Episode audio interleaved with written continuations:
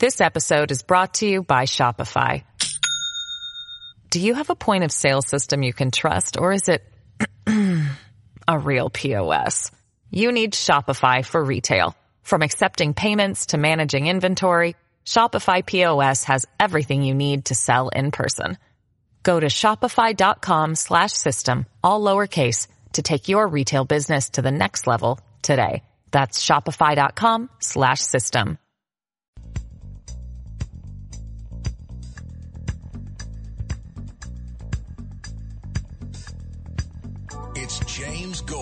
Aka Bo Snerdley, on 77 WABC, the crown jewel of American radio.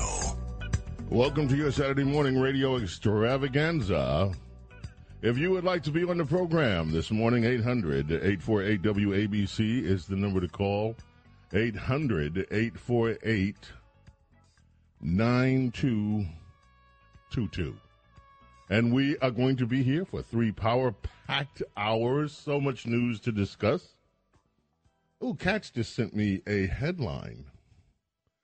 The cover of the New York Post, the bandwagon. All yes, we're going to talk about Elon Musk. That's on the front page of the New York Post and what has been going on in Twitter world. I uh, posted something earlier today, and I'm going to repeat it to start off, just so you know where where I'm coming from. In the early days of the Democrat Party, the Democrats had associations with their quote unquote militia, the enforcers, the people that did the dirty work for them. That would be the KKK and other parties like that. Now, in the modern era of the Democrat Party, the Democrats have different kind of militias. They have a militia that is from the ranks of the mainstream media. They have the FBI, and by extension, the Department of Justice. They have agencies of the federal bureaucracy that are weaponized to go against American citizens and people who politically don't think as they do. For instance, the Lois Lerner days at the IRS, where there was an attempt, not just an attempt, successful attempt to work against conservative organizations and stop them from organizing using the power of the IRS. Lois Lerner was, of course, never held accountable for that. Members of the Intelligence Committee, or the intelligence communities, I should say, were also lined up against Donald Trump. You saw that with the fake dossier. And the role of the Brits in that has never been really closely examined with the fake dossier. So we live in an era now where the Democrat Party has many subsidiaries, many minions. When you look through the news that has come through today about Twitter, you will find that the FBI was doing the bidding of the Democrat Party by and large. Small accounts, people that were joking on Twitter, were suspect and were uh, pointed out with this collusion that was going on between Twitter and the federal government under Democrat rule, under Democrat Party, whether they're in power or not. You talk about the deep state. All the while Trump was in office, there was a concerted effort among weaponized elements of the federal government to undermine his presidency and to undermine Democrat and to undermine Republicans at the behest and for the political advantage of the Democrat Party. Christopher Wray, in my humble view, should be fired yesterday what has gone on at the FBI is nothing short of a disgrace, but this isn't new, folks. The FBI, in my view, you've heard me say this before, those of you who are faithful listeners, the FBI has been corrupt for decades.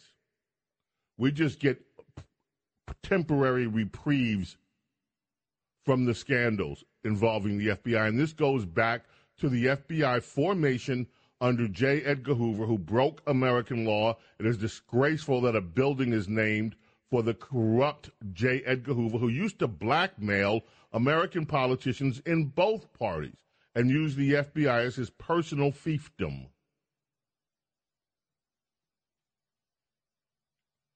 Now, Elon Musk suspended a few journalists and all hell breaks loose.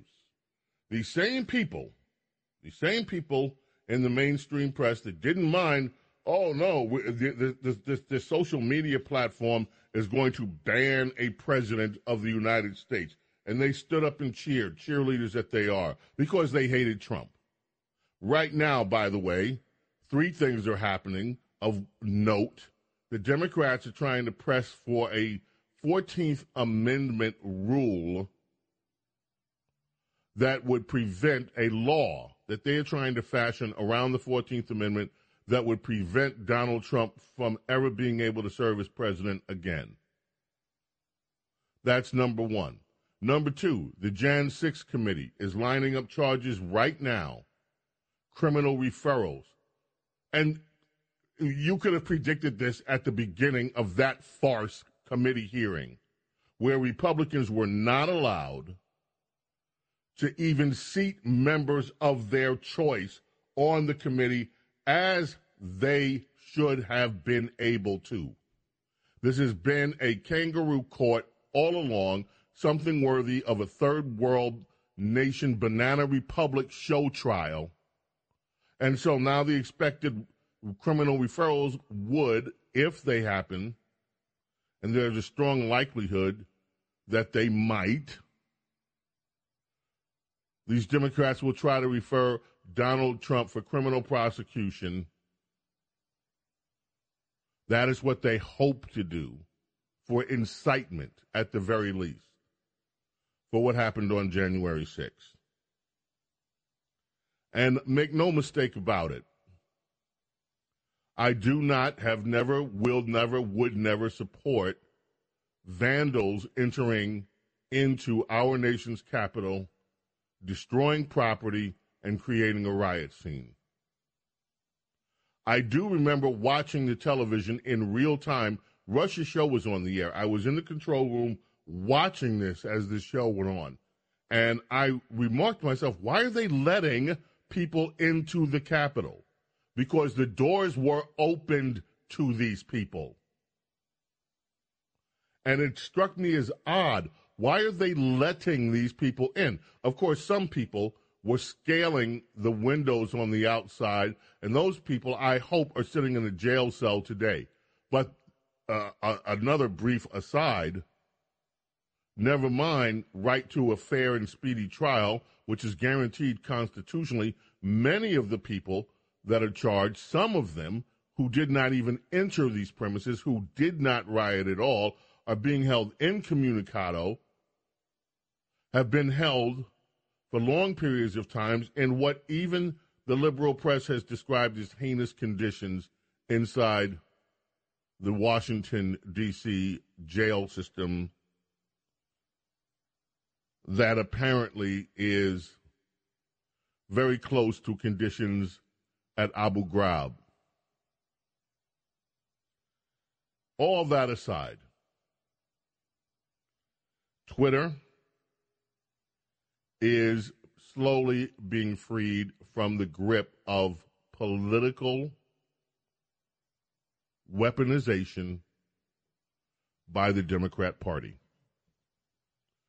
The more we learn, the more sickening it becomes.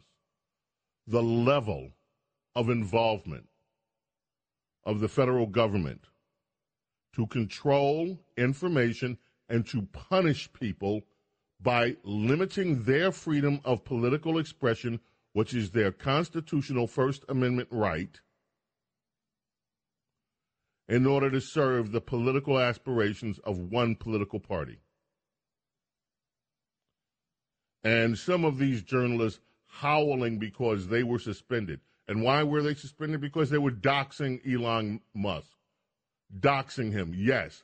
They were either they had either printed or reposted a link identifying the movements of his personal jet aircraft. Well, how was that doxing? Well, it violates his personal security. It gives stalkers and people intent on harming him a fixed time and place where they can go to intercept him, or worse. It should have never been allowed to happen. He had this super fan that was on Twitter for years, a so called super fan that was tracking his plane movements. Should have never been allowed to happen. And some of these journalists, Drew Harwell, Washington Post, Donie O'Sullivan, CNN, Matt Binder, Mashable, Michael Lee of The Intercept, Stephen Herman of VOA, also Aaron Rupar, VOA, Tony, no, no, no, Aaron Rupert, Tony Webster, and Keith Olbermann. Keith Olbermann. What a joke. All had their Twitter account suspended. Now, Elon has backtracked on that, according to the Daily Mail this morning. He's lifted the suspension. There was a telephone call that he took part in, and he was questioned by, uh, I believe, Washington Post and some others. He jumped off the call rather abruptly, but within a very short period of time, the suspensions were lifted. CNN had threatened to quote unquote reevaluate their relationship with, with Twitter based on the suspension of theirs, the unjustified suspension of a number of reporters, including CNN's Donie O'Sullivan, is concerning but not surprising. You know what's not surprising? It's not surprising that CNN would be upset about this, but never apologize for all the fake news that they distributed when Trump was in office. All the lies that came out of that network. What's not surprising is all the butt kissing that CNN has done now for decades. I remember back in the Clinton years, maybe you remember this too, we all called it the Clinton News Network because it was nothing but sheer propaganda in support of Clinton, and they used that network as a blunt force instrument against political opposition from Republicans. Nothing has changed. There's still a left wing hangout. It's not news, it's not journalism, it's political activism.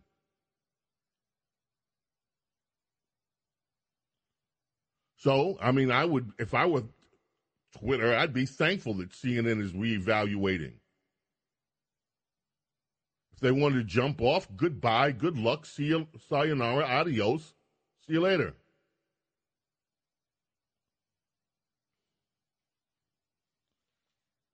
NBC News has suspended one of their tech journalists, Ben Collins.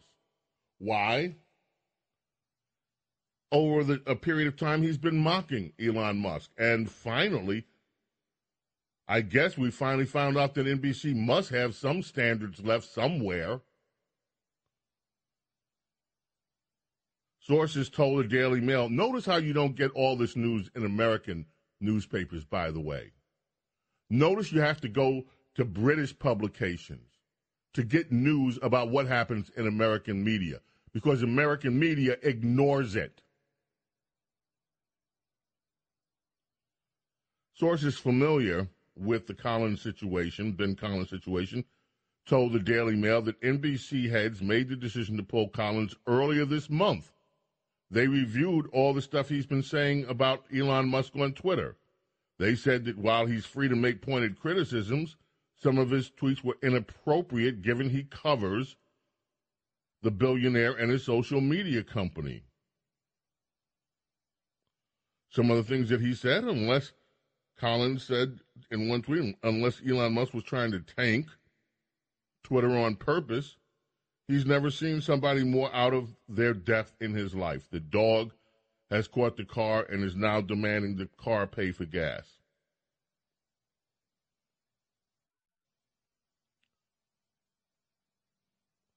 His last on appearance was on MSNBC. That's according to Fox, Mr. Collins, and so apparently he's been su- suspended for violating their editorial standards. Hey, who knew that NBC News had any editorial standards left, given what comes out of that network? They're still upset among radicals that that woman that did the weekend show, um, oh goodness, what is her name? Uh, you know, the Joy Reid Light, the one that tries to be, that tries to make as many racist, outrageous statements. Oh, oh, Tiffany Cross. After she was let go, you had a lot of people. One one Washington Post gal, that's uh, uh, uh, one of the writers for for the Washington Post, made a big column about how racist it is, and she's upset nobody's speaking up for. First of all, nobody watched Tiffany's show. Low rated. Just like Joy Reid's show doesn't get anything. Just like half these other liberal radical wackos. Excuse me, let me pull back the wacko part. These radical liberals on MSNBC don't garner much audience. You can put the audience together of CNN. This is what used to kill me. You could put together the audience of CNN, MSNBC, all day long, put it all together, combine it, and it still wouldn't wouldn't equate to what Rush Limbaugh used to do in a single broadcast. The audience. What standards at MSNBC? They gave that up long time ago. Oh, Huntley and Brinkley would be spinning if they saw what became of that network. That was back when there was real journalism, or at least an attempt of it. It was still filled with liberals back then, but there were no conservatives on the air back then. At least they did liberal journalism to the extent that they could do journalism. What passes at MSNBC now could hardly be called journalism. It's a propaganda network, just like CNN. We'll have more on this later. 800 848 9222. I wonder if Derek is up. And we're not going to call. Uh, Derek, if you're up, I don't know. You may be mad after last week. You know, I love you, Derek. And I apologize if we hurt your feelings last week. Not we, because I didn't say anything to hurt your feelings. Anyway, it's disgraceful. But there's a lot more in the news I want to talk about too. There is a story. I know we have to break. I'm sorry. There is a story about COVID that is to me a chilling, chilling story. What the left is trying to do with COVID and conservatives. That among the things that we'll talk about today. James Golden, aka Snerdley, is our Saturday morning radio extravaganza. Coming back right after this. Entertaining and informative. James Golden, aka Bo Snerdley, is on the air. 77 WABC.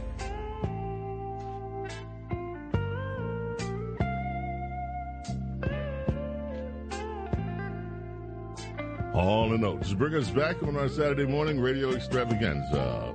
Baby hair with a woman's eyes.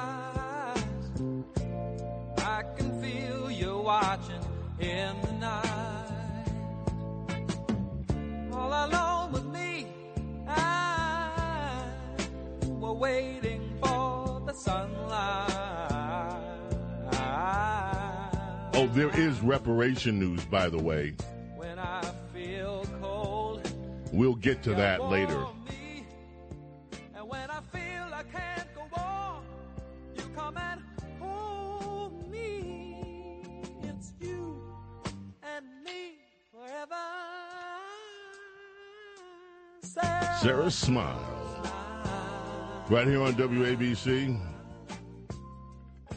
Uh, The story that I talked about is in the Washington, the Amazon Prime Washington Post. And if, for those of you that don't understand why I call it the Amazon Prime Washington Post, simple. Jeff Bezos, one of the world's richest, wealthiest, most successful, financially speaking, human beings, owns it.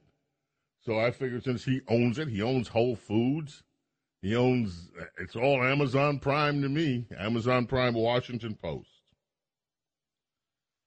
Here's the headline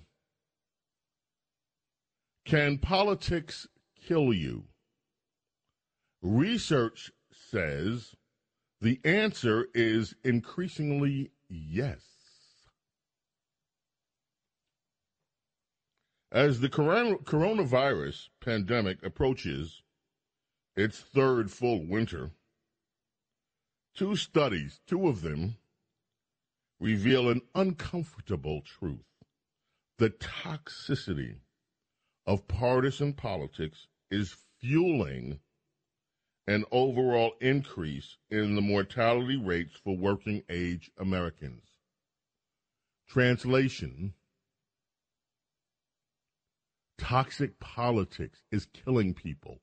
Now, who do you suppose, who do you think, who do you imagine is responsible? Take a wild guess. Scott, who do you think? The libertarians. No. No. You would be wrong. Diego, you care to take a stab at it? Who do you think are toxic in our political system and, and killing people because of it? Uh, guess I'd say the neo libertarian, neoliberals. Wrong. In one study, researchers concluded that people living in more conservative what parts of the United States I would have never guessed disproportionately bore the burden of illnesses and death linked to COVID 19. The other, which looked at health outcomes more broadly, found that the more conservative a state's policies, the shorter the lives of working age people. Conservatives are killing people with their politics. The reasons are many. But increasingly, it is state, not just, see, it's the state. Now, let me ask another question. Let me ask one more question. Who is the most popular governor right now? If you had to pick a governor, and say, why this governor seems to be the most popular governor in the United States. Who would it be? Most, your turn. Who? Kathy Hochul.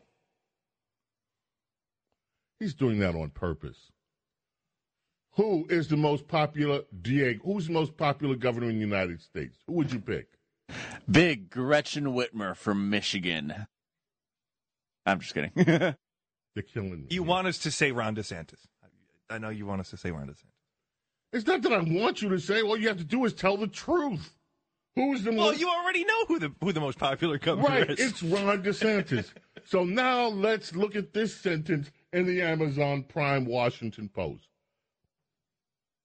The reason, the reasons why conservative states are killing more people with their coronavirus stuff are many, but increasingly it's Ron DeSantis and not just federal policies that have begun to shape the economic, fam- family, environmental, and behavioral circumstances that affect people's well being. Some states have expanded their social safety nets. They raised minimum wage. What in the hell does that have to do with the coronavirus? But it's what liberals want. They offer earned income tax credits. In other words, some states are giving us everything that we want, we socialist liberals.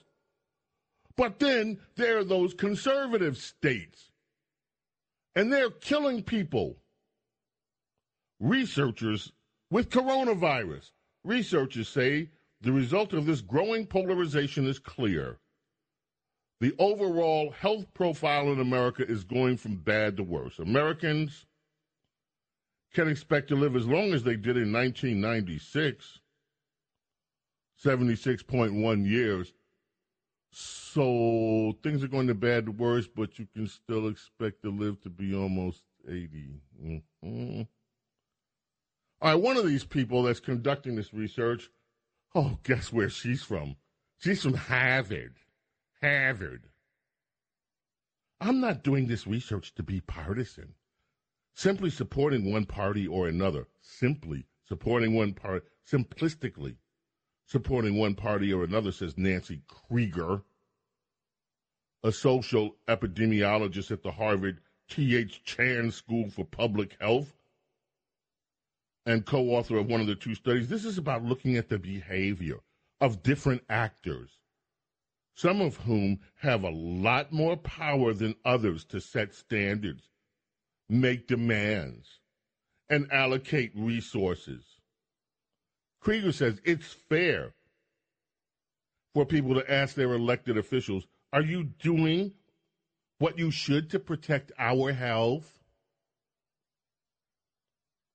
Harvard researchers analyzed data on COVID 19 mortality rates and the stress on hospital intensive care units across all 435 congressional districts from April uh, 2021 to March 2022. They also examined congressional members' overall voting records. Like, like that's scientific. Like there's science behind this. Whether the governor's office and legislature of a state were controlled by one party, translation. Whether Republicans control those states. And here we get to the to the prize. Now we get to the money line. Now we get to what this is all about. COVID deaths were 11% higher in states with Republican controlled governments. 26% higher in areas where voters lean conservative. I cannot begin to tell you how much bullshit do you have the Do you have the figures on where there were more vaccine related deaths? Do you have any? No. Is there any research on that? How dare you ask that question? I'm just just scientifically How curious. dare you? How d- are you an anti-vaxer? No, no, How no. dare you? How dare you ask about vaccine injuries, I'm, vaccine s- I'm deaths? sorry, I, I I lost my head. You must moment. be from one of those Republican conservative states that don't have a good minimum wage, that are not giving tax breaks and more welfare to people, and you want people to die. I'm sorry. Scott, you've had to apologize so much to the last I know. uh, recently. I just not everything Vaccine related injuries. way How- off track. We have to take a break. Vaccine related injuries. How dare you? This episode is brought to you by Shopify. Do you have a point of sale system you can trust or is it a real POS? You need Shopify for retail. From accepting payments to managing inventory, Shopify POS has everything you need to sell in person. Go to shopify.com slash system, all lowercase, to take your retail business to the next level today. That's shopify.com slash system. Talk Radio 77 WABC. Entertaining and informative. James Golden, a.k.a. Bo Snerdley, is on the air. 77 WABC.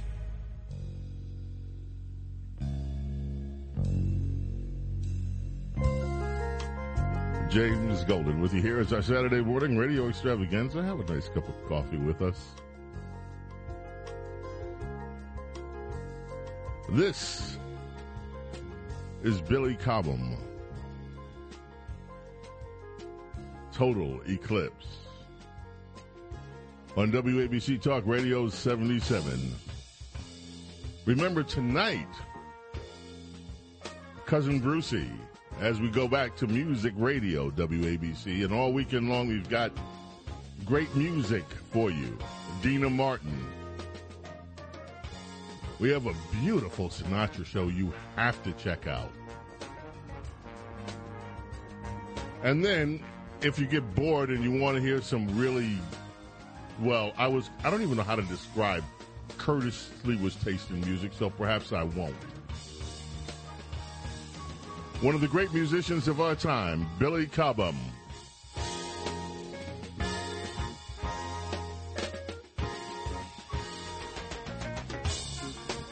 On the phone with us, the one, the only, America's number one columnist, conservative columnist, Derek Hunter.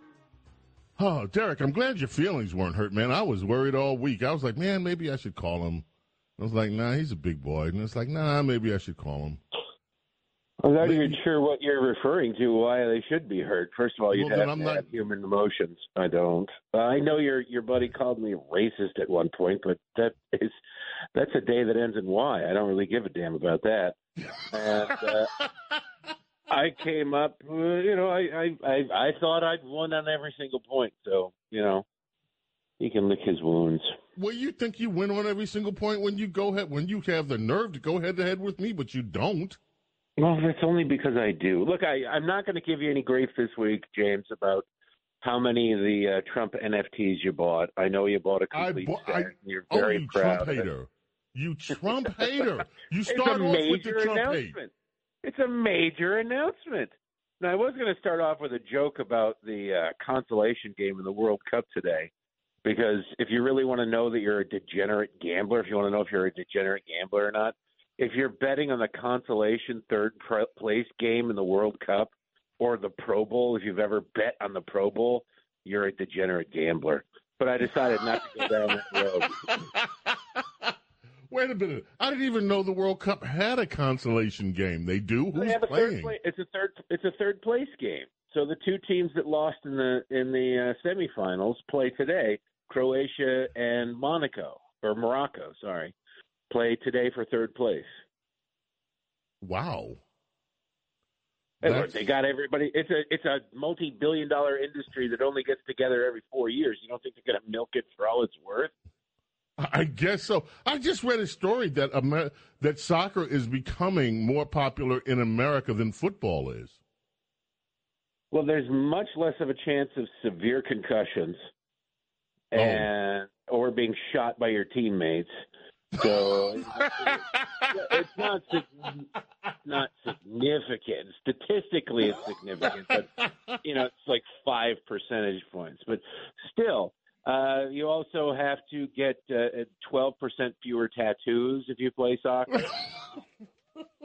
so you know, there, there's a lot of things that uh, advance. But, well, the reason soccer is getting more popular here in the U.S., I think, is because it's really easy. It's cheap. What do you need? You need a pair of shoes and a pair of shin guards. That's it. Whereas I, I grew up playing. I, I was given the choice. I could play one sport. It was all we could afford. So I chose hockey. And thankfully, my brother, I t- of course took the most expensive one. But my my dad drove the Zamboni at the uh, ice rink on the weekend, So he got he cleaned the locker rooms, and I would get all the hand me down equipment that was found there. Plus, my brother was really good at hockey, so I, he's ten years older than me, so I would get his hand me down equipment. But a kid trying to break into hockey today is like three hundred dollars for a pair of skates. That's it. Baseball glove will cost you one hundred fifty bucks. But you got shoes. Who, as long as they're not wingtips, you can play soccer in them. So soccer is the uh, is is the is the poor people's game, I guess. No, it's it's it really easy to enter. Plus, you don't. All you need is a ball. You can stack a. Like I've played roller hockey and and pond hockey and even soccer. All you need is two pylons or two jackets to make a goal. That's it. You got you know sidewalk on one side is out, and the other side is you just decide where. You don't need a whole lot of things to just cobble together a soccer game, whereas you need more equipment for almost everything else. For basketball, yeah, the only cost is the ball, but you got to find a court. The court's got to be free. The court's got to be like the court I grew up on, was broken up. It looked like it was part of the Dresden aerial bombing. It was terrible. So, there was no. If, if if you could bounce the ball back up to your hand, you'd probably turn an ankle. So it wasn't really all that uh, good of an idea to play there. So soccer is just in the dirt. You know, you can do that anywhere. I'm not advocating for soccer. I'm just saying that's why. It makes sense, Derek. Sadly, I have to tell you. All right, Derek, Twitter. Now, what was your reaction? First of all, let me just go back to one minute. This Trump NFT business. You do realize that those NFTs sold out in what, like a matter of minutes? Yeah. So what? You, I mean, I'm just come on, you saying. I mean, you, keep mocking you Donald Trump for stuff. Look, he can sell a couple of thousand things to anybody. He has very, very deep, very passionate support. It's just not very wide. There's not very many people. It's about 20% of the population, and you cannot get elected dog catcher with that kind of support. You've got to expand the base. I don't care what the guy sells, James.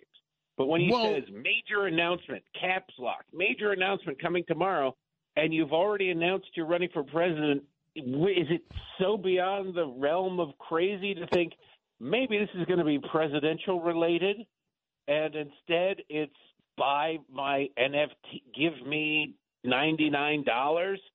Aren't you rich already? Isn't like I'm all for capitalism, but if your priority is being elected president, you should probably treat it like it's your priority. Don't you? Then this it's not this instance. It's every instance like this. It's every instance coming forward. This will be forgotten, but it will be remembered as a concept the next time he does something like this. And it'll just be another brick in the wall. Donald You're Trump's support going, you is- raised a hundred million dollars during the midterms and spent none of it. And well, your he did. candidates went down in flames.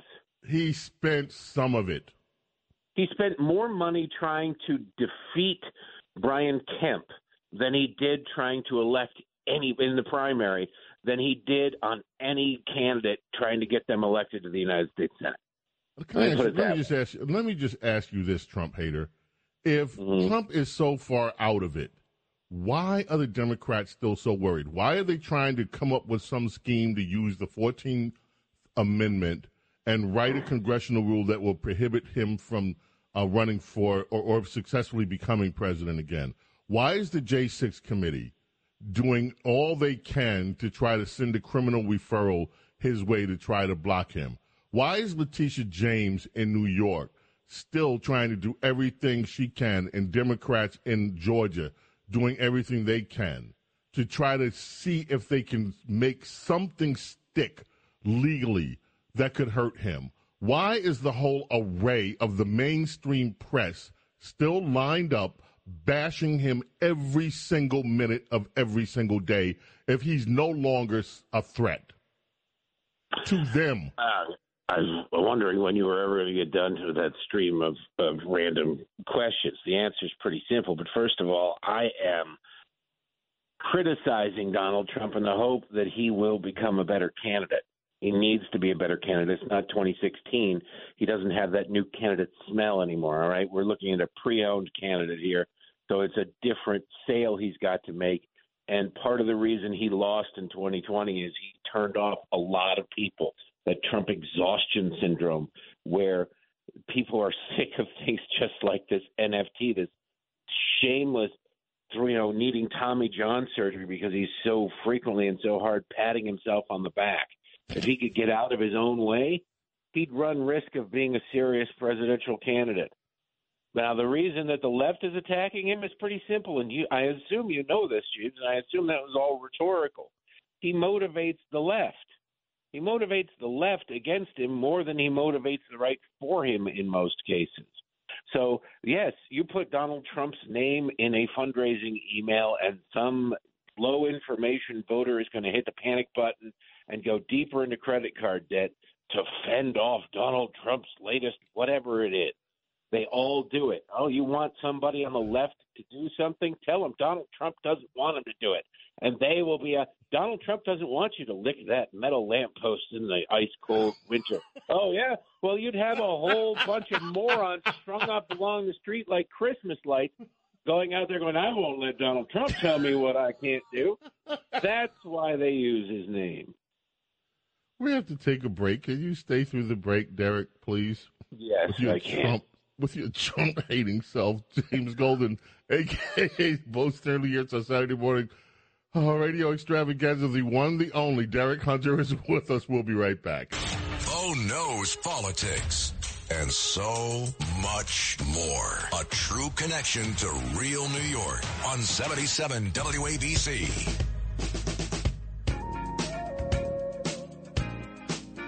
WABC, Talk Radio 77 in New York.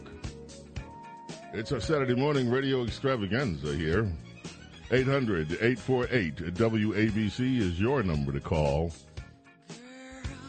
Close your eyes, let that rhythm get into you. Don't try to fight it. There ain't nothing Of course, one of the greatest entertainers, vocalists of all time, MJ, brings us back. We have Derek Hunter, columnist, syndicated radio star, podcast star. You're like a multimedia. He's an author too. We don't talk about your books enough, Derek. Um, how many books have you written so far? Well, you always pluralize it. Under my own name, only one. Yeah, prolific writer, Derek Hunter. Um, well, I write four columns a week, so that's basically Yeah. a chapter a week. I thought you did more than one book. You mentioned I've that. me. written more than one book, but only one under my name. I've ghostwritten people who are way more important and famous than me. Okay. Now, okay, so Derek Hunter, what is the name of your book and where can people find it? Outrage Incorporated, and they can find it at Earl's Book Shack in Utah, Provo, Utah. No, Outrage Incorporated, they can find it anywhere that books are sold. Anywhere fine books are sold. What are you So doing? Are you like making breakfast for the kids? No, I'm actually looking through my freezer. I'm trying to feed my fish, but I don't see where. Oh, there it is. trying to find my. uh I got a zoo here, James. I got a zoo. I I thought I had an. I figured the the length of time that you play intro music, I had at least 15 minutes of Michael Jackson. Little known fact about that song: he wrote it at, about Macaulay Culkin when Macaulay Culkin was a zygote. Are you serious? No, it's a child molestation joke. Oh, God. Twitter. Talk to us yeah, about no, Twitter. Michael Jackson is not. He loves kids. Just not Stop. You and Curtis with this business. Okay. Talk yeah, to- Michael Jackson, sure he touches kids, but he can dance. That's not a really good excuse. It's a good song, but I mean, come on. Anyway, Twitter. Talk to me about Twitter and the FBI and stop slandering one of the fam- most, fam- most famous entertainers in the world. Um, talk to me about Twitter. What is what do you expect to come out of all this? The, all right, the Twitter files have dropped. We now see what that is actually could be worse than what we all suspected. That the FBI was colluding with Twitter to suppress political speech. Do you expect anything? You are an Derek. You are a Washington insider. Do you? Ex- you are. Do you expect anything to? Do you expect anything to come of this, or are we just, you know, getting off? Everybody just getting off on. See, see, we told you Twitter was Twitter was evil. Yeah, okay. Thanks. What do you expect to happen here? Nothing. Nothing. Uh, I mean, look at the way that it's been covered thus far. It has been conservative outlets going, "Oh my God, this is true," and liberal outlets going, eh, "We knew it. No big deal. Old news." Like every, no matter what comes out, it's like, "Wow, this is old news." It's the Bill Clinton playbook. I have a question. Years, yeah. Hey, it's Scott. How you doing? Uh, Yep. Does this change? No, the, the, the whole argument has been Twitter's a private company. Twitter can do what it wants. Does what's been released in the past week or two make a legal argument that Twitter is somehow not a private company and that it is an extension of the government? Well, you can say it's an appendage of the government. You can choose which appendage, but I don't think that it, it's about ownership. Look, these people. If you remember, I mean, Bill Clinton questioned what the meaning of the word "is" is. He once said he didn't feel like he was ever alone with Monica Lewinsky because there were other people on the planet. So you're dealing with people they're dealing with people who have, you know, they leave the wiggle room, the weasel room of uh, like a room full of lawyers and one $100 bill. 100 lawyers, one $100 bill. Imagine what they'd all do to get that $100 bill. That's the left. They don't care. They're not bound. They're not restricted by decency, reality, nothing. So no, it won't. It's when your ethics are situational, you don't really have any ethics, but you have your ethics in every situation. So don't expect any real change from this. No. All right. Do you think that that at least as far as Republicans taking over and their uh, promising investigative hearings, do you expect that there will be follow through on Twitter with what has happened to Twitter that it will extend into what if Twitter is not alone. No one's looking yet into the secrets of Google or the secrets of Facebook. Mm-hmm. And we do know that right out in the open, Facebook committed a lot of money toward election results, and they got what they wanted. So, do you think that with Republicans now taking power, that you will have investigative hearings at least that will put more of this out in front for the American people? There will be hearings, of course, if only because Republicans understand that their base will torch them if they don't.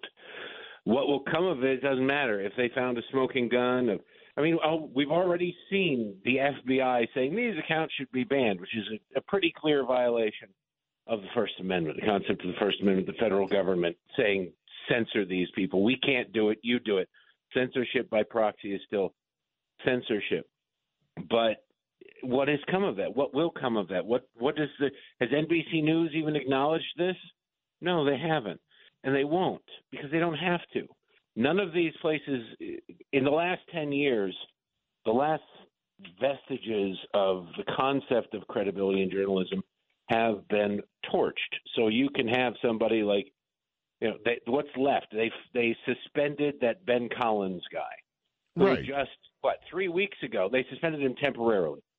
Three weeks ago, he gave a Golden Globe nominated performance about how evil right wing rhetoric was responsible for the the killing of uh, the shooting at the gay club in Colorado Springs, and then the next day, once real journalism was done, it just scratched the surface. Like, hey, maybe we should read the legal brief filed by his lawyers.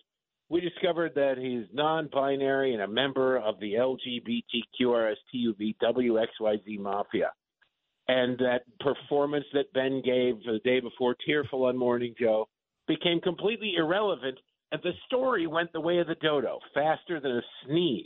It was just unbelievable how it went away. So you're not dealing with people who are bound by a sense of decency. Okay, but Derek, this is professional what the this is what the average person wants to know, and Yeah. I, I I think anyway they want to know how come guys like Paul Manafort end up chained up and in jail. Not that they, not that he either guilty or not guilty. That's not what they want to know. They want to know why is it that guys like old Roger Stone down there ends up in jail with the SWAT team coming to get him at six o'clock in the morning. They want to know why uh, the parents in Loudoun County get dragged out by cops for protesting that their daughters get raped in school by transgenders. Why everybody that, or, or why so many people get hauled off to jail or at least hauled off to court, but it, the, these bad actors in the Democrat Party always seem to escape justice, even when Republicans hold some of the power. Will we see, for instance, this this whole subpoena? Steve Bannon, look what they did to Bannon. Okay, contempt of court, this, that, the other. Are they going to do the same thing with some of these? And if not, why do Republicans never seem to get the prize? Well, there's a couple of reasons. First of all, you should never be a Republican charged with any crime, no matter how thin the crime is in Washington, D.C., you will be convicted. And the federal government is located in Washington, D.C. They know this. They have 90% of the population on their team. And they it's not just that they're registered Democrats, the population, it's that they're anti Republican. So it's really easy to get a conviction there. There's a reason that all of these trials take place here. Same reason that Democrats skate. You've got the Durham probe, Uh, the evidence of the crimes, you know, the murder of the century, the kidnapping of the Lindbergh baby. No, but they're crimes nonetheless. Yet the jury goes, ah, not interested, not guilty. It's a different world based on the letter after your name. It's not a D in parentheses. It's a tiny little shield if you look at it, and it insulates you from everything that comes your way. So, no, you until the Republicans get wise and maybe start holding, if they want to prosecute the potential, if they want to do a perjury trap, they can do what's called a field hearing, and they can hold hearings anywhere in the country um, on any issue they want. It doesn't matter. They just take their committee on the road. Get a field hearing in a red area with a red district in a red city, and then set your perjury trap there so that the prosecutors might charge them there for perjury, and you might see some convictions. Otherwise, you just it's just team sports now, James. It's just you know how it is. It's teams. The the the, judges are wearing uniforms. It's it's so far gone. Wow. All right. One last thing on this whole leadership thing. Kevin McCarthy, he was on Hugh Hewitt's show yesterday. He says, "Ah, yeah, these five are still against me, but don't worry. In time, they'll they'll cave, they'll crumble." You hear these guys, the five that are against him, and they're saying, "We're not going to crumble." All right, you've been around a long time. We, what do you think, Mister Cynical? What's going to happen there? Is McCarthy going to be the next House Speaker? He should be because I don't think anybody else could get 218 votes. Now the five people are rattling their sabers. It is uh, unit measuring, if you will, time, and this is a time for backbenchers who, you know, quite frankly, if you look at these five, uh, they are some of them are cable news heroes, but they're not exactly legislative heroes. And this is attention for them. There will be some kind of deal, some kind of concession that will be touted as, oh my goodness, we really stuck it to them and we won. And it'll be innocuous, it'll be irrelevant. But at the end of the day, who else could do the job? I don't think Kevin McCarthy is the cure for what ails us, but sometimes you take the children's aspirin because that's all that's in the medicine cabinet. Derek Hunter, he has a way with words, folks. Townhall columnist and author, and he is a radio and podcast star in his own right. Derek Hunter, thanks for being with us on our Thank you, Saturday morning. All hey, right, are you we'll on catch- next week? I am on next week, right, not. Saturday. Wish you Merry Christmas yet. Oh, are you all right with a Merry Christmas? Merry Christmas, Derek. We'll talk with you soon. It's James Golden, aka Bo Snerdley, on 77 WABC, the crown jewel of American radio. Welcome to our number duo. We have a full bank of telephone calls, so we will be getting the telephone calls perhaps a bit early this hour. A lot of people want to weigh in on things we've already discussed. Uh, Donald Trump's NFTs and Donald Trump and other issues. Christopher Wray. So we'll get to your telephone calls. 800 848 WABC is the number to call. There is reparation news. I'm going to hold on to that a little bit because, uh,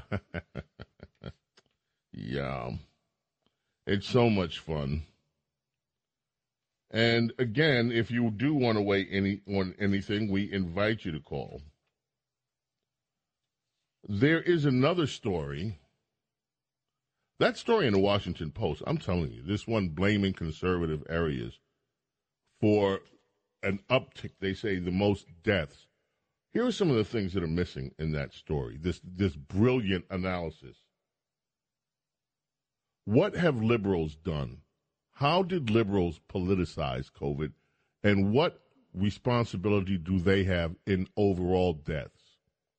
Let's go back and let's never forget this, folks.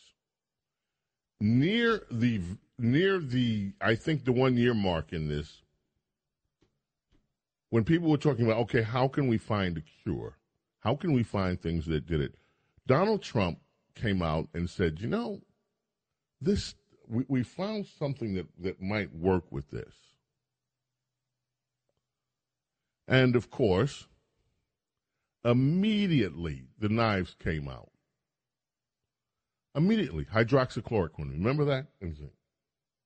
Oh no, we had a phony study that was issued out that showed that hydroxychloroquine, hydroxychloroquine was not effective. And it turned out to be a study that was totally fraudulent, but yet it was published. To this day, there are doctors around the country that would not, will not prescribe hydroxychloroquine. Now, hydroxychloroquine, as I understand it, I am not a doctor and I want to make sure that I emphasize that. My reading of everything was that hydroxychloroquine, one of the active ingredients was quinine.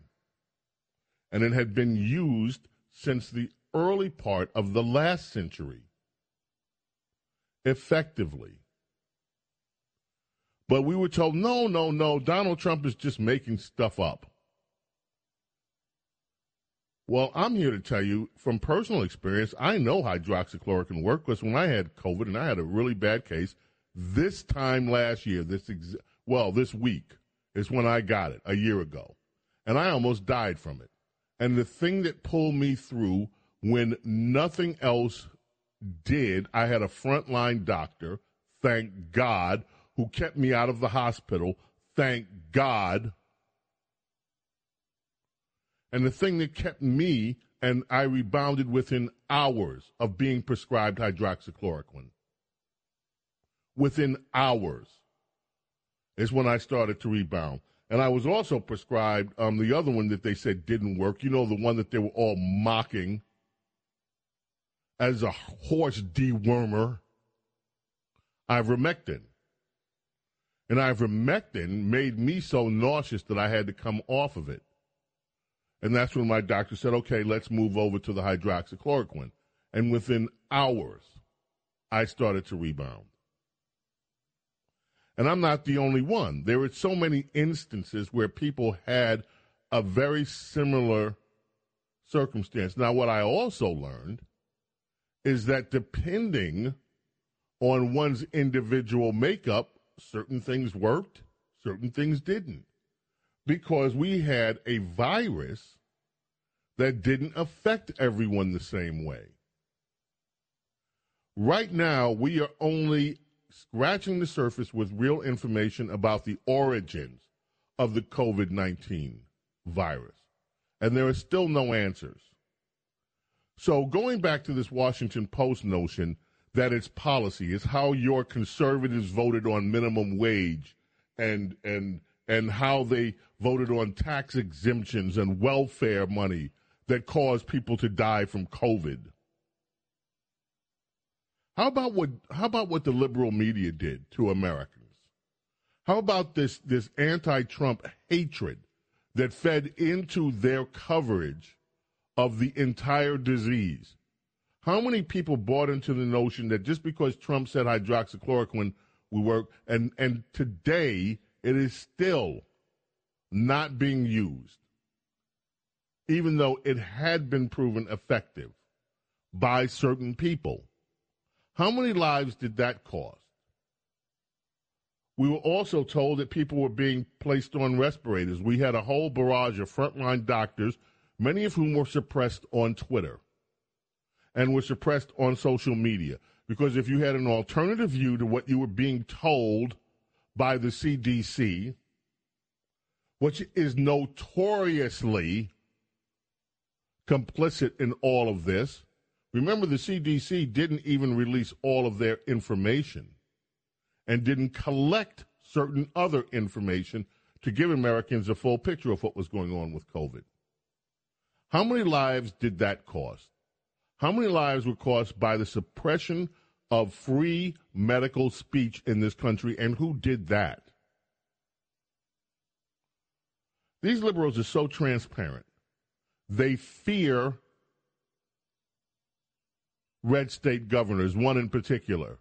And so now the attempt is being made by the Washington Post, Harvard University professors to smear the entire pandemic as a Republican failure. It is outrageous that this kind of reporting is being promulgated in one of America's largest news outlets.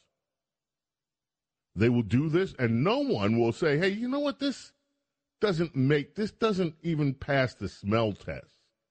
How are you linking public policy on things that have nothing to do with COVID and saying that Republican policy is killing killing Americans? How do you arrive at that conclusion? Just take this one example that this woman who says she's not in it for political, uh, for partisan political power. Just look at one. She says the minimum wage. Okay? So Republicans don't pass a minimum wage bill, and supposedly that kills Americans. That's the liberal take, the progressive take that you will, that the minimum wage is good. And therefore everybody should pass it. And these only these evil Republicans hate the, the minimum wage because they don't want people to do well. And so their premise then is extended from that. You see, they didn't pass the minimum wage, and now let's correlate that with life. But the real correlation on the minimum wage should be how many people did the minimum wage save? Because guess what? Anytime there's a minimum wage hike, more people on the lowest end of society lose their jobs. And it especially hurts black men in America. They are first to have a lower job hiring rate when minimum wages are introduced. Why? Here's why it's basic economics. Labor is the most expensive cost in running a business. If you raise the cost of labor, you raise the cost of hiring. That means companies can't hire as many people. It also means that they if they can't hire, then who gets hurt? The people that are out looking for jobs. And then who has the highest unemployment rates? Statistically in America, that would be black men as a group. You look at what happened in Seattle. They came up with this inflated minimum wage and they imposed it on all of the restaurants that service their airport. Job losses quickly followed. But they never go back and say, oops, we were wrong. Oops, we cost people their jobs. Oops, we boo booed. No, they'll look at the numbers and they'll say, eh, screw it. Never held accountable for their misguided, mismanaged, or ideologically dead wrong policies that end up hurting people. And yet we'll get some professorette out of Harvard University making a case that if re- if Democrat policies aren't enacted, then Republicans are killing people with COVID. This is sheer stupidity. But it's dressed up in nice little fancy words. She comes from Harvard, and so we're just all supposed to just look at this and say, "Oh yeah, that makes sense." Look at this, Republican areas, red state areas. Hmm. Have higher death tolls. Really? Well, in Republican states, by the way, where, who runs the cities in Republican states where many of these deaths happened? You can look at any number of Republican states around the country, and if you go to the areas in those states where the most crimes are committed, guess what? They're in blue cities. If you go through the United States, you want to look and you see where, hey, where are all the rapes, murders, and mayhem in these red states coming from? You go look at your blue cities. How can anyone look at what happened in the nursing homes here in New York, in New York? How can anyone look at what happened in the nursing homes and conclude that Republicans are responsible for the most deaths? What, in New York? You have everything. You have the minimum wage laws. You have every tax break they can give. You have every illegal immigrant and their mama's brothers, uncles, sisters, mothers, babysitter flooding into New York right now to get free welfare. And what? You have spiraling crime rates that they can't do anything about, apparently. We had a nursing home scandal that we are still not underneath the bottom of yet. Did Harvard bother to look at that? No, of course not. This is such bull. These people at Harvard ought to be ashamed of themselves, letting this study come out with one of their professorettes leading it. And of course, the Amazon Washington Post, what do you expect? A bunch of fake news, Republican bashing, Trump hating liberals. This is the kind of garbage that, but see, this is what they know. They know that the Republican Party is going to sit silently by and not even bother to address this. And this is how this kind of crap spreads through society. Because you have one party and they have their tentacles everywhere. They have it in higher education, they have it spread throughout the medical communities, they have it spread throughout the media, they have it spread in institutions of higher learning, and they come up with this politicization, this demonization of conservatism every single day, and it goes unanswered.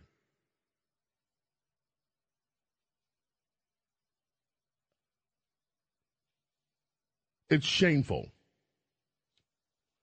And it deserves to be answered line by line and discredited for the political garbage that it is. James Golden, aka Snerdley, coming back right after this. Welcome to the golden age of radio. James Golden, aka Bo Snerdley, is on 77 WABC.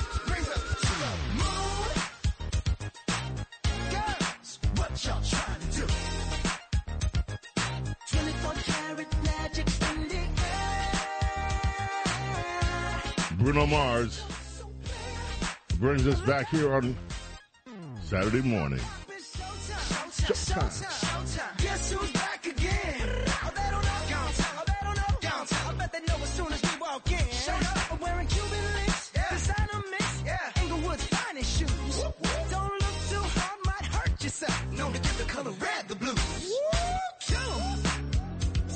I'm a dangerous man with some money in my pocket. Keep up. So many pretty girls around Goes me. and around they again. They're waking up the rocket. Yeah, baby. Bruno Mars brings us back here on WABC. Let's head back to the telephone. Well, let's start with our telephones. Robert in Suffolk County, welcome. Thank you for holding. How are you this morning, Robert? Hi, uh, I'm okay. Uh, I hope you are too, Mr. Golden. I Golden. am. Thank you. Could I have the floor for a few minutes while I go point by point? Yes. Is that start. okay? Start. Okay. Uh, I'll start with the COVID. It originated in China, where Fauci was conducting research allegedly to investigate and find a cure for SARS, which years before was a real problem in China, but it didn't spread because they contained it. But it got to be much more than that was the uh, gain gain of function research by Fauci, who took it out of the United States and sent United States money to continue his research away from Donald Trump, who banned it in the United States. Okay, so COVID got out of the lab. Mm-hmm, Accidental or intentional? mm-hmm, China didn't stop anyone from traveling all around the world to spread this disease. They knew it was active and going around. mm-hmm, mm-hmm. So, Talk about the timing. Talk about the timing. yes, uh, you mentioned hydroxychloroquine. Yeah, but talk It about the timing. very- it talk was- about the timing. Yes, it was ve- it was very effective. mm-hmm, mm-hmm. all these drugs that were cheap and safe for years have been banned one after mm-hmm. another so that these expensive failed cancer drugs which have been recycled under mm. another name could be sold and make mm. huge profits for big pharma. Mm. And the AMA CDC and FAA all conspired together The f- Federal to make Adminis- this happen. The And Federal Aviation Administration? licenses of terminate the land license. I think you meant the FDA, not. I think you mean the FDA, not the FAA. Yes. Uh, Okay. FDA, I'm sorry. That's okay. Terminate the Go ahead. licenses of terminate the licenses of doctors who would prescribe these cheap and safe, effective drugs. Cuomo even out Cuomo even outlawed it.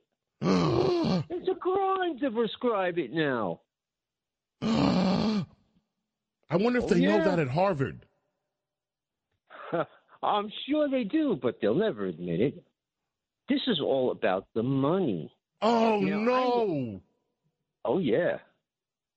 The rich and people at the very top who know what really is going on Talk are about the timing. making trillions of dollars now with Talk this, about the with timing. vaccines.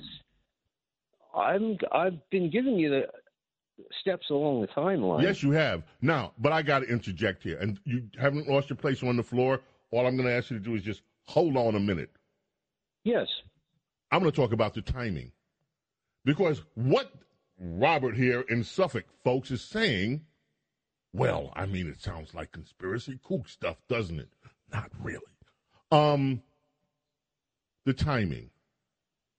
What happened before COVID? Does anyone remember what happened in America before COVID? Why? I do, and I'll tell you. Donald Trump, that guy with the NFTs, did something that no American president, Republican or Democrat, did ever since China was opened and allowed to join the WTO and was allowed to flood the world with manipulated currency and with goods in some cases that were, how shall we say, less than stellar, and have this mighty trade imbalance, not just with the United States, but nations all around the world, and had elevated themselves through all of this to become the number two superpower in the world. Donald Trump called out China and said, We are going to tax your asses. We're going to put tariffs on you. You're going to stop this unfair trade model that has hurt the United States of America. China retaliated. Said, that's fine. We're going to tax you too. Except because of the trade imbalance, they lost the trade war. Unreported in American media because they did not want to give Donald Trump the victory. Donald Trump took on China. And in the process, he told them, you have to stop with this manipulated currency. You have to stop stealing intellectual property from American corporations. He negotiated with American businesses to bring some of the jobs back from overseas, including China, into the United States, something that his predecessor, Barack Obama, said could not be done. You do remember that. Well, what's he going to do? What's he going to do? Is he going to wave a magic wand? How's he going to do that? Is he going to wave a magic wand? No. He gave policies that actually did it. And so, guess what? Timing. Right as China's economy was suffering, and they had plunged from the number two economy in the world and had started spiraling down because of this trade war with the United States. The next thing you know, the world had COVID. Yes. And what happened and what happened with COVID? Why all of a sudden the world needed masks. And guess And what China nation and yes, and guess what nation was just right there to provide the mask and to provide everything else that this new pandemic required? Why, it was China. And China's economy just picked right on up. and the United States under Democrats shut down our economy. That is the timing. And yes, what this caller, Robert, is saying about the gain of function research is something that Senator Rand Paul has been asking about.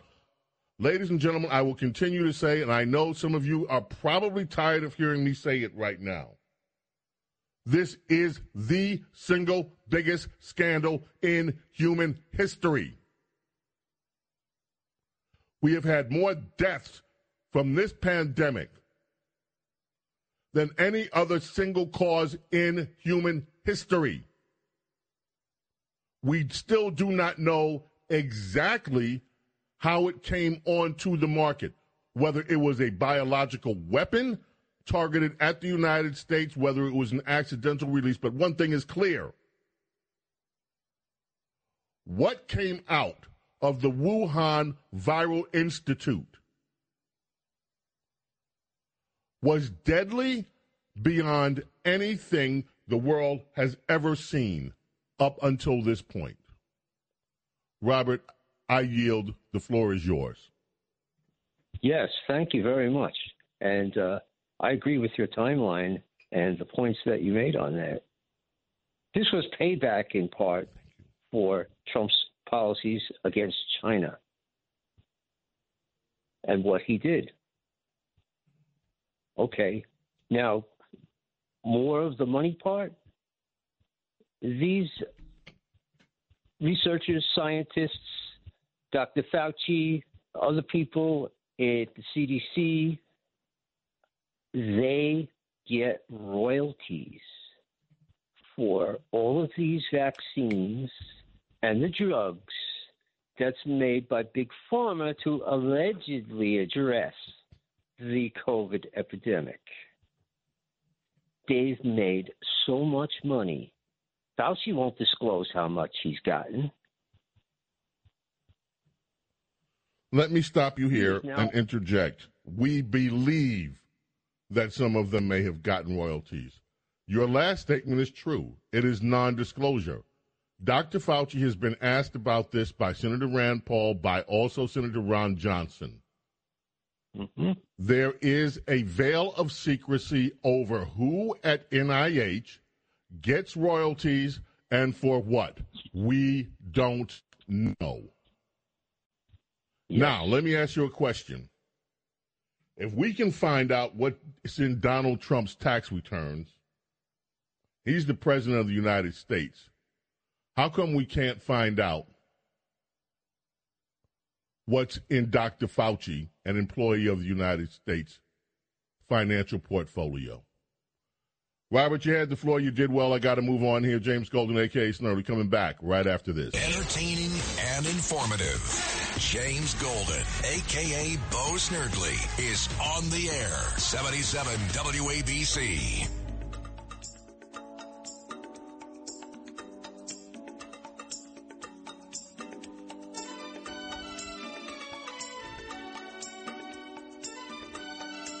WABC Talk Radio 77. Somewhere in your closet, in the back, you have your platform shoes. Somewhere in your closet, you have your bell bottoms.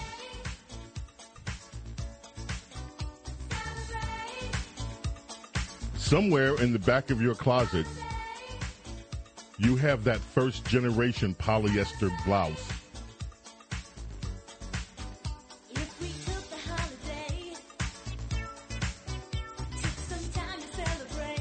And somewhere in some box in your attic, you have a 45 or an album or your first generation CD.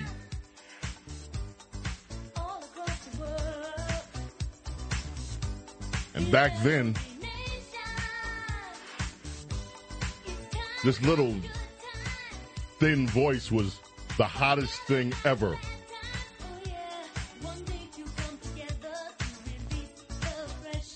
And all these years, after she morphed into the other Madonna,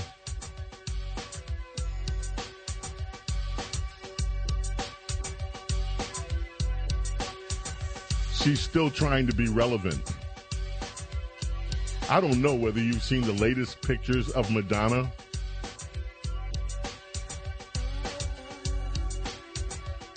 All I will say is, Kiss you in Paris.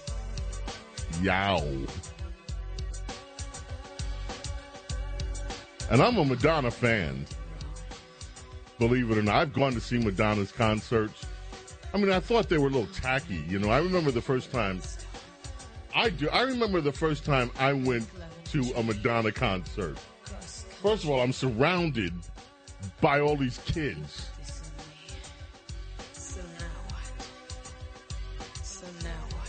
These young girls.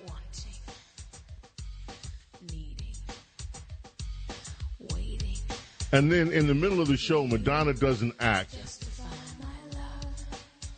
And she's. How do I describe this on a family radio show?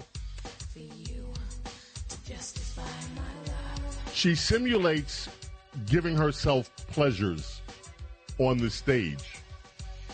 And I'm looking at this, and I'm turning around, looking at, in some cases, these little young girls there with their daddies. And I'm like, what? And nobody seems to care. That should have been the warning that all these years later we would have drag shows mm. in schools where you now have men dressed as women simulating giving themselves pleasure in schools and the parents don't care. And then going to the airport and stealing luggage. Oh, that too.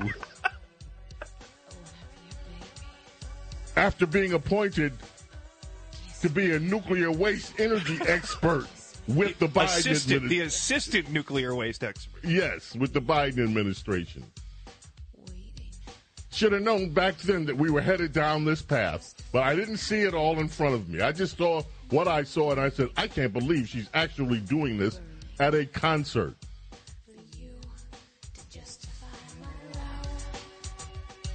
Derek Hunter just chimed in on text. Derek, uh, Madonna's new look, unfortunate.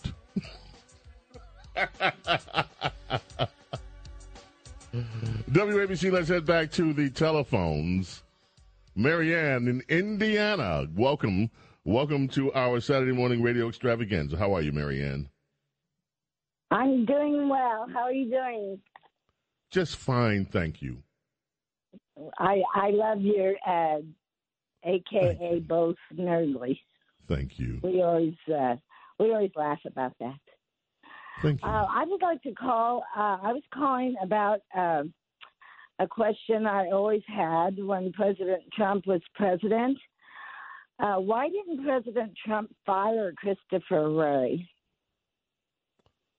Honey, if I can answer that question and every other question is why he didn't fire people, I'd be off somewhere in the Bahamas watching as Sam going to visit Sam Bankman Fried while still being a free man. Um, I don't know. Christopher Wray has been a bad actor from the word go. Why didn't he fire? You could go down, and we could make a list. First of all, we could make a list of the why didn't he fire, and then the second list we could make is why did he hire?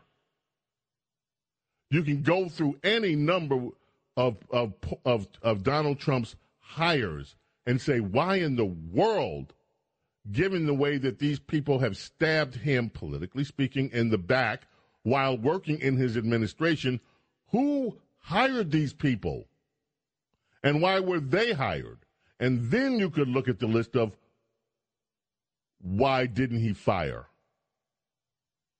And after he got rid of James Comey, one of my questions is why isn't James Comey in an orange suit? Well, the same reason that Hillary Clinton isn't in an orange suit.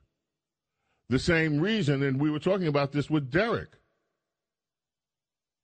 Why is it that the Democrats end up never wearing the orange suits and the Republicans do? I that answer is above my pay grade. I don't know. I think it is, and I know people, I do know this. I know people inside the former administration, and I know people that tried to bring it to Donald Trump's attention that these were bad hires. And in some cases, look, one of my friends who is now departed, who has now left this plane and is enjoying his rewards for his earthly service, Rich Higgins, was great guy. Rich Higgins was frog marched out of the White House. You know what his crime was? He wrote the memo. What memo? He wrote the memo that outlined how the deep state had it in for the Trump presidency. And his reward was being frog marched out of the White House. He's the one that exposed the deep state and how they were working to undermine the Trump presidency. He was punished for that. And he, he was a member of the intelligence community. He was also a veteran that served this country with amazing bravery and distinction during his, his operations in Iraq and Afghanistan. He was frog marched out of the White House for telling the truth and laying it out about the deep state. The last time I talked to him about policy, by the way, was about COVID. And I asked him up front Is this a biological weapon? And his answer to me, well, I don't know whether I have permission. And he's, as I said, he he, he died um, um, earlier this year. Very debilitating uh, a circumstance that he had. And I need to check perhaps and ask his widow if it's okay if I reveal what he said to me about China and COVID. Because way back then, I will put it to you like this the intelligence community in this country knows a lot more about the origins of COVID than anything that we have heard so far. That's all I will say about it. Marianne, great question. James Golden, aka Bo Snerdley, thank you for the call. Do appreciate it. E. Frank and Astoria, how are you? Going once. Is that Frank? Going twice. In Astoria, going thrice. Done. Nathan, Nutley, New Jersey. How are you, Nathan? Yes, good morning. Uh, with regard to the point that uh, labor is indeed uh, the most expensive input into uh, production or manufacturing, uh, I want to remind the audience. Well, first, before I get to my uh, point, I just want to give you a, a resource. Uh, it's the Culture of Critique by Dr. Kevin MacDonald. It goes into immigration. Uh, it goes into CRT. All of these uh, pernicious leftist ideologies that are literally tearing apart the United States. Again, the culture of critique by Dr. Kevin MacDonald. Now, boy, back to my point with immigration. It's not just simply the uh, poor, illiterate, third grade education Mexicans coming across, pouring across the Rio Grande that are suppressing wages and wage levels and actually providing a very large and cheap pool of labor for manufacturers who are still remaining in the United States. It's also happening at the higher end of the economy with regard to these H 1B visas and this abusive H 1B visa program that is importing uh, hundreds of thousands of uh, software engineers, uh, computer programmers, et cetera, who are working in IT, uh, AI, and other cutting edge uh, technologies in Silicon Valley. They're also abusing a lax immigration system.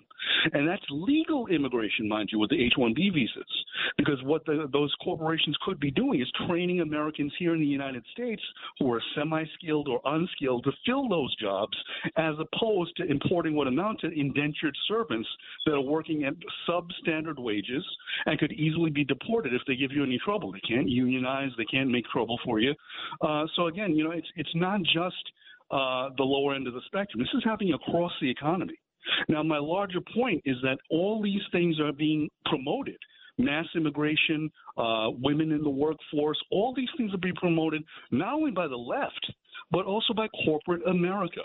Because these greedy sons of bitches don't want to pay American workers living wages.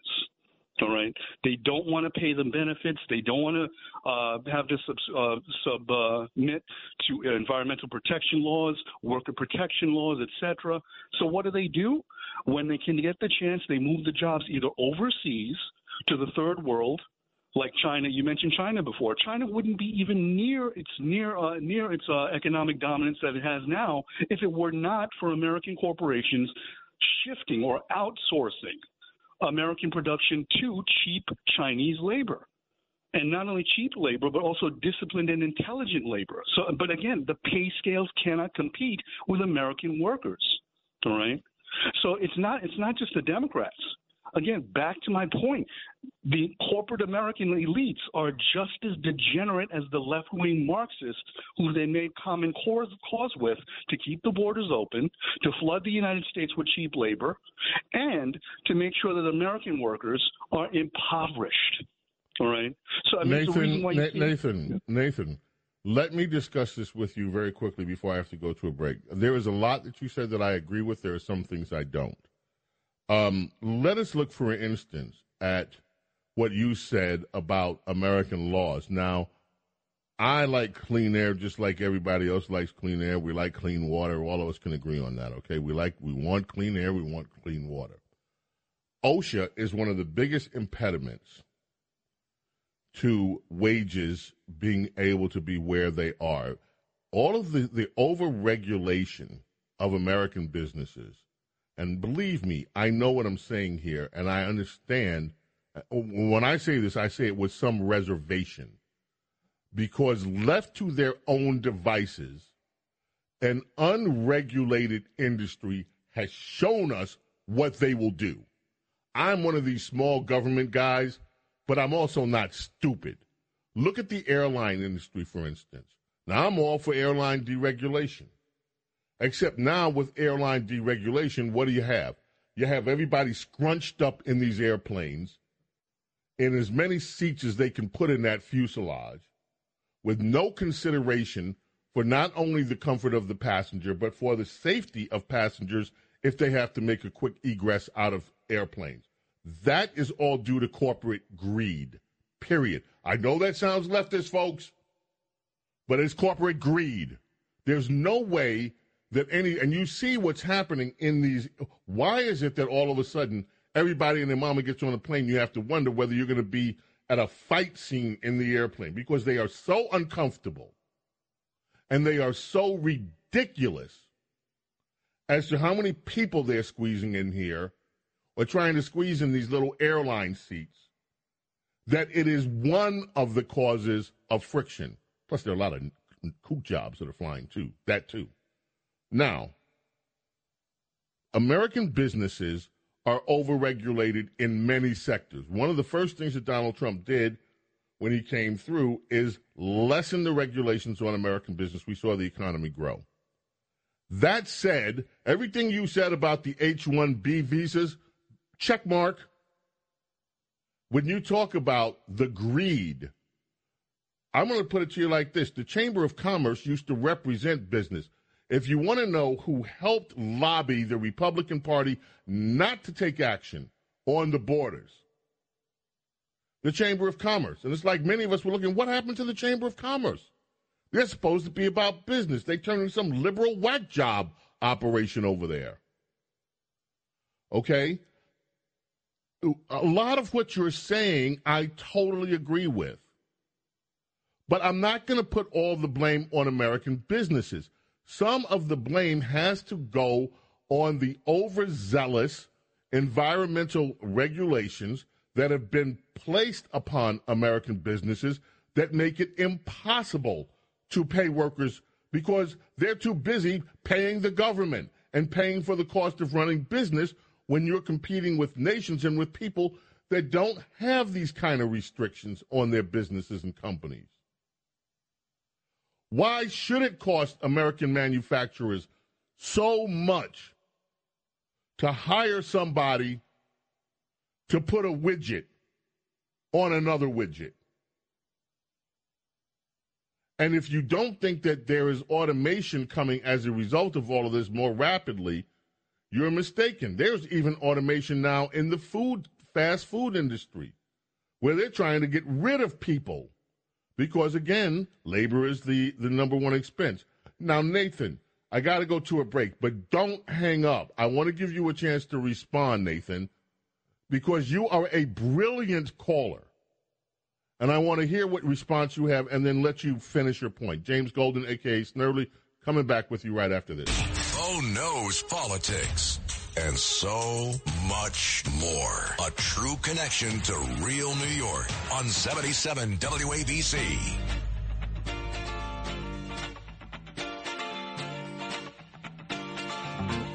The Doobie Brothers, Long Train Running, bring us back on WABC Talk Radio 77 in New York.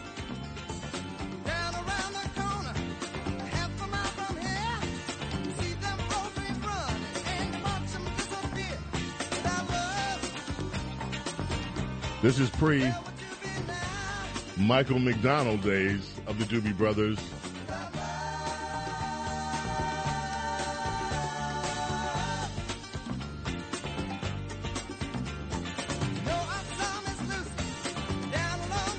You know, I just, I've always loved this song from the first time I heard it. It's one of those, you never get tired of hearing this song.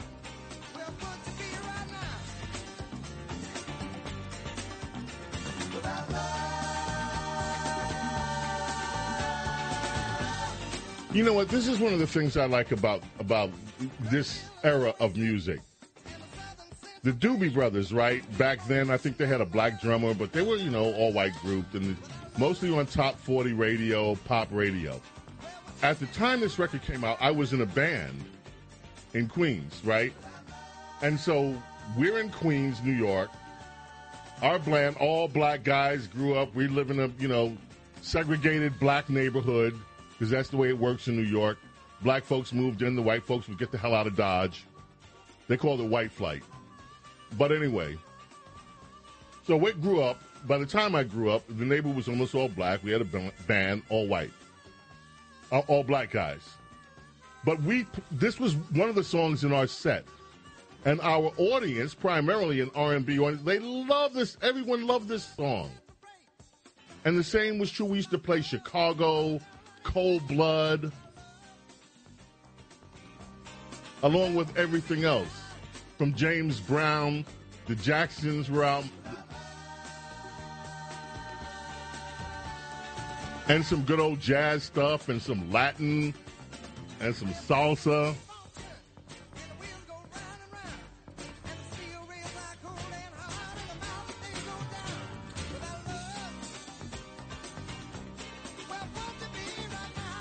Without love. Let's get back to the telephones. Nathan, thank you for your patience. Yes, as always. Uh, so back to your point. Am I on the air, by the way? You are indeed. Okay, just checking. So uh, back to rejoin uh, your uh, question or uh, statement rather that uh, no, you cannot put the onus exclusively on corporate America. No, you cannot do that. There is definitely shared blame to go around between the left and the right politically, and um, um, with regard to corporate America as an economic entity, as well as the leftists as a political or social movement. Now, with regard to the corporate uh, side, again, you cannot put all the focus on them. But that being said, those who say that markets are self regulating, laissez faire, the invisible hand of the market, markets can regulate themselves, those people must be smoking some serious crack along with Hunter Biden because markets are human institutions, and as such, they're composed of human actors. Therefore, any human actor needs to be regulated by some, even a modicum of government re- regulation. I think we can agree on that. Okay. Now, give you an example. Back in 1929, we had a severe market crash with the stock market, the equity market. Now, to his credit, FDR came in And he oh. actually initiated the securities laws, the Security Exchange laws of 34, the Secure Paper Act of 1933. Now, again, you had these regulations put into place to counteract corporate greed and the free market, unfettered free market. All right. With an unfettered free market, you have disaster. Too much regulation, you also have disaster. The key is to find some sort of pragmatic equilibrium mm. between. See, to me, there has never been an unfettered market, though. That's why. Look, I first of all, thank you for being so clear on and precise on your with your thoughts here, because it's provoking so much energy in my own brain trying to keep up with you, and then and then trying to address what you're saying. And a lot of what you're saying, I agree with. But here's the difference. I do think, uh, let me put it this way we have never had an unfettered marketplace, and that's the problem. What we have today, I, if you want to put this in, in the terms that a lot of people understand, capitalism versus socialism, it would be fine, except we've never had capitalism. We have crony capitalism, where you have the government putting their finger on supposedly a capitalist system and deciding the winners and the losers. The marketplace has never been free to decide, unfettered, the winners and the losers. And it is not now. And one of the reasons we had the economic crash. I, and you raised such a brilliant point. I don't care whether you're on the left or the right. This is one thing that I agree with Elizabeth Warren about, of all people.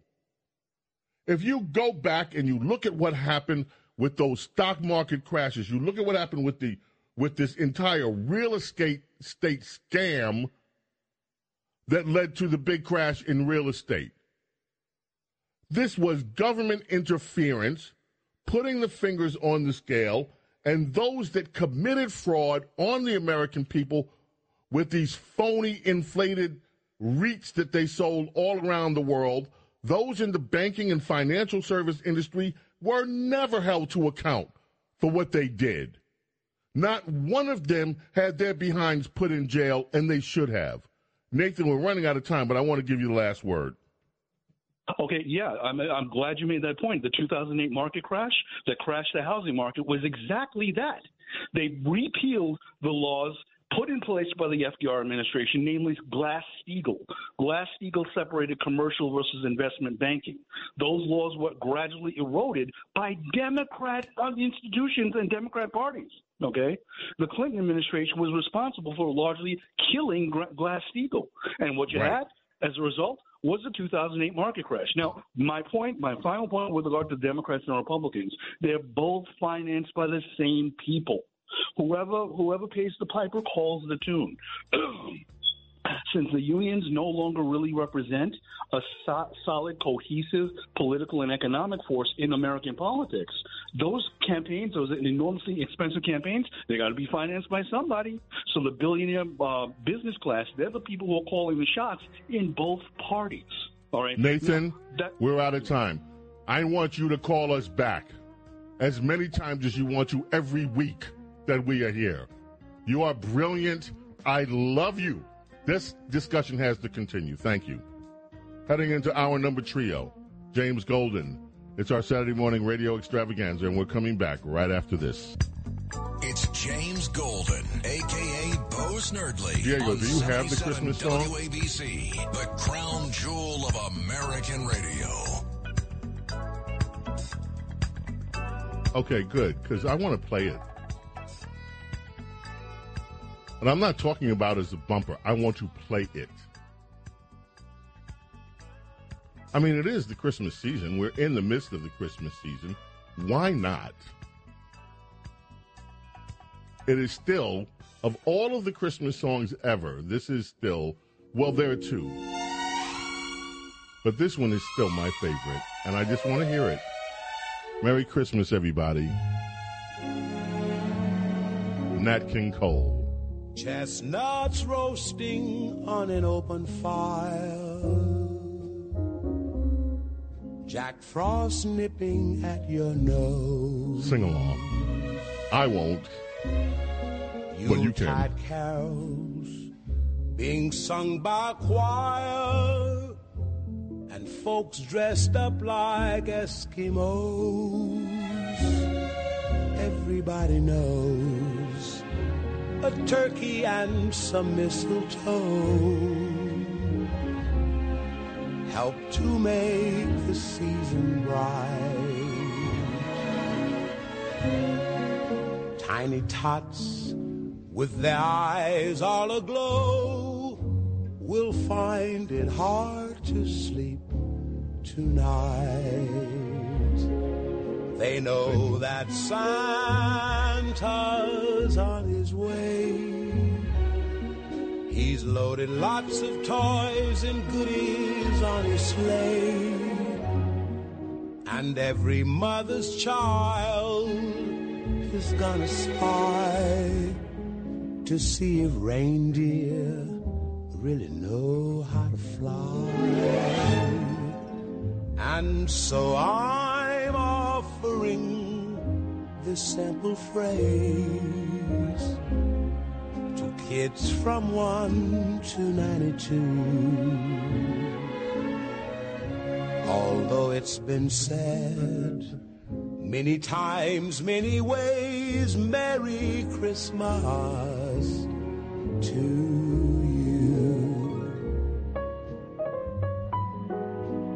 From all of us here, Bo Snerdley's Rush Hour and our Saturday morning radio extravaganza, we wish you the very best this holiday season.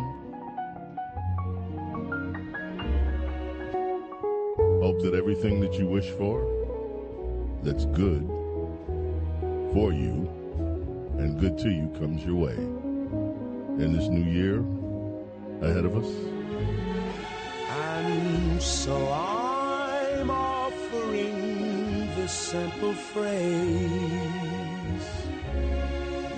kids from 1 to 92. Although it's been said many times, many ways, Merry Christmas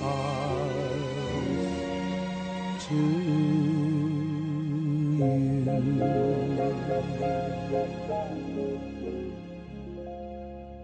Ah, yes, the voice of Nat King Cole. You know, Nat King Cole, uh, very well known, of course, for that song. Very known, very well known as a vocalist. A lot of people don't know that Nat King Cole was an exceptional pianist, and he had a trio, a jazz trio. And if you go back and you dig out Nat's records, he was an exceptional musician, and in fact, he was uh, had built a name for himself as a musician pianist before he became the famed vocalist. Uh, uh, Derek Hunter weighs in. He says, Holly Jolly Christmas by Burl Ives and Christmas in Hollis. Hollis by Run DMC are tied for the greatest Christmas song ever. Now, I grew up in, in New York, in Queens. I grew up in St. Albans, but everybody, you know, Hollis, St. Albans, it's all one community. It's all South Jamaica, Queens. And so Run DMC are, are, are homies. And of course, uh, Christmas in Hollis. Do you have that? Do we have that anywhere, Diego? Christmas in Hollis by Run DMC? And um, and and Derek reminds us, by the way, not only did Trump not fire Christopher Wray, he hired him. That's what I was saying. You got to do the Trump on one column, hired by Trump, and on one column, why not fired by Trump? So there's. Now, our previous caller, Nathan, who I love, Nathan, you got to call us back, man. You got to become like a regular caller here because you are just, you you give people so much to think about with your analysis. Uh, there is, you know, Title 42 is down this week, uh, unless the Republicans find a, a, a judge somewhere that'll say, stop this madness. I do a podcast with Todd Bensman of the Center for Immigration Studies. In fact, Todd and I are trying to plot out a, a new talk because what is happening on the borders, my friends, is approaching crisis level. Earlier this week, we reported that California's governor, little gas, Gasm Newsom, the Gasm, the little Gasm out there in California, has said that California is at the breaking point.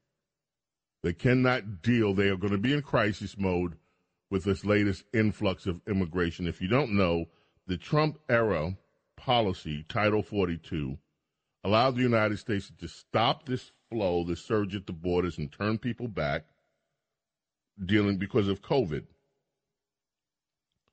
Well, now federal judges have joined us. I can't do this. Let me just read you one paragraph from the BizPac review from the American Wire this morning, the American Wire story. Now, the story is about the White House press gal, Karine Jean-Pierre. Karine Jean-Pierre says that Biden has put the work in to secure our borders. That's a bunch of hooey. And Karine Jean-Pierre is blaming out of power Republicans for causing all of the chaos at the border. Makes absolutely no sense, not even worth the argument trying to refute it. Everyone knows it's nonsense. But I want you to listen to this one paragraph in the story today in American Wire News. You can find them at AmericanWire.com. And by the way, this story is one of the ones on my twice daily news blast that goes out. It's called the Daily BS. You can go to BoSnerdley.com or JamesGolden.com, sign up for it. We send out a news blast twice a day. Listen to this paragraph from the American Wire News on it. Quote, the, well, I don't have to quote. Here's what the story says. The number of migrants flowing into the U.S. under Biden's watch is staggering at this point. And if it continues, will nearly double the estimated population of 11 million illegal immigrants in just four years. Did you hear that? One more time. The number of migrants flowing into the United States under Biden's watch is staggering at this point, and if it continues, will nearly double the estimated population of 11 million immigrants in just four years. Some experts put the current number in America at 20 million or more. According to federal authorities, 2.76 million people were encountered in the last fiscal year attempting to cross the border. This figure does not include hundreds of thousands of known gotaways. In the previous year, the total was somewhere around 2 million. Now, Todd Bensman has been warning about this for the better part of this year. And Todd Bensman has also told us about all of the NGOs that are working, in some cases with assistance from the United Nations and funding, and by religious orders. There is an order of Jesuit priests that are helping people scam the asylum program that we have, which is totally broken. This year, we are on track to have an increase of 4 million, 4 million, 4 million illegal immigrants in the United States that come over just this year. So you wonder why California is now straining. Oh, Lisa is weighing in. I get all kind of people weighing in. But Lisa, I got to pay attention. When Lisa talks, I have to, you know, snap to it. Lisa says, May I recommend that you tell the audience about your book? That your book, she's talking about the book Rush on the Radio. It was out of stock on Amazon. Thank you very much, ladies and gentlemen. It has now been restocked on Amazon. It is sold out in Barnes and Noble. But you can get the book Rush on the Radio for you ditto heads out there from Amazon. Thank you for reminding me. We are going to talk reparations shortly. I've been holding off on this. Princess Di will not be with us this week. And let me give you the heads up. Next week, I'm on vacation. I don't take vacations, as many of you know. But next week is vacation week. So we'll see what we have lined up for you. Uh, but, but, we're here all week, and we've got some exciting guests lined up for this week. We will be talking again with Kari Lake. For everybody that thought Derek, for everybody that thought Derek, that she ought to just go away and shut up, Derek, her court case is proceeding nicely. And this week, a judge ruled that Kari Lake does have, has presented enough evidence that she and her legal team should be allowed to examine some of the ballots in Arizona. And I have gone through some of the evidence that Kari Lake has presented. It is an overwhelming case of evidence that speaks to the way that that election in Arizona was totally mismanaged. And my own personal aside on that would be to say, I don't see, in my humble opinion, how it could have been accidentally mismanaged, but we shall see as it moves through the court system. And I never have agreed with this idea that Kari Lake should just shut up and go away because what happened in Arizona is a travesty. Now, the Attorney General rate, the Attorney General's race, that case that the Republican challenger made was dismissed yesterday. But Kari Lake's case is proceeding along, and we will hear from Kari Lake. We are also in the process of speaking with a woman that has, I cannot wait to introduce her to this audience, Harmeet Dhillon. Harmeet Dhillon is one of the most incredible women, well, people, persons in politics today. She is running to replace Ronna McDaniel as the RNC chair. She has agreed to come on the program. We're just trying to work out and schedule time and date. But I want you to meet Harmeet because Harmeet's message is one that you need to hear. So those are among the people that we are going to speak with this week. Last week, this past week, if you haven't heard it, please go back and listen to it.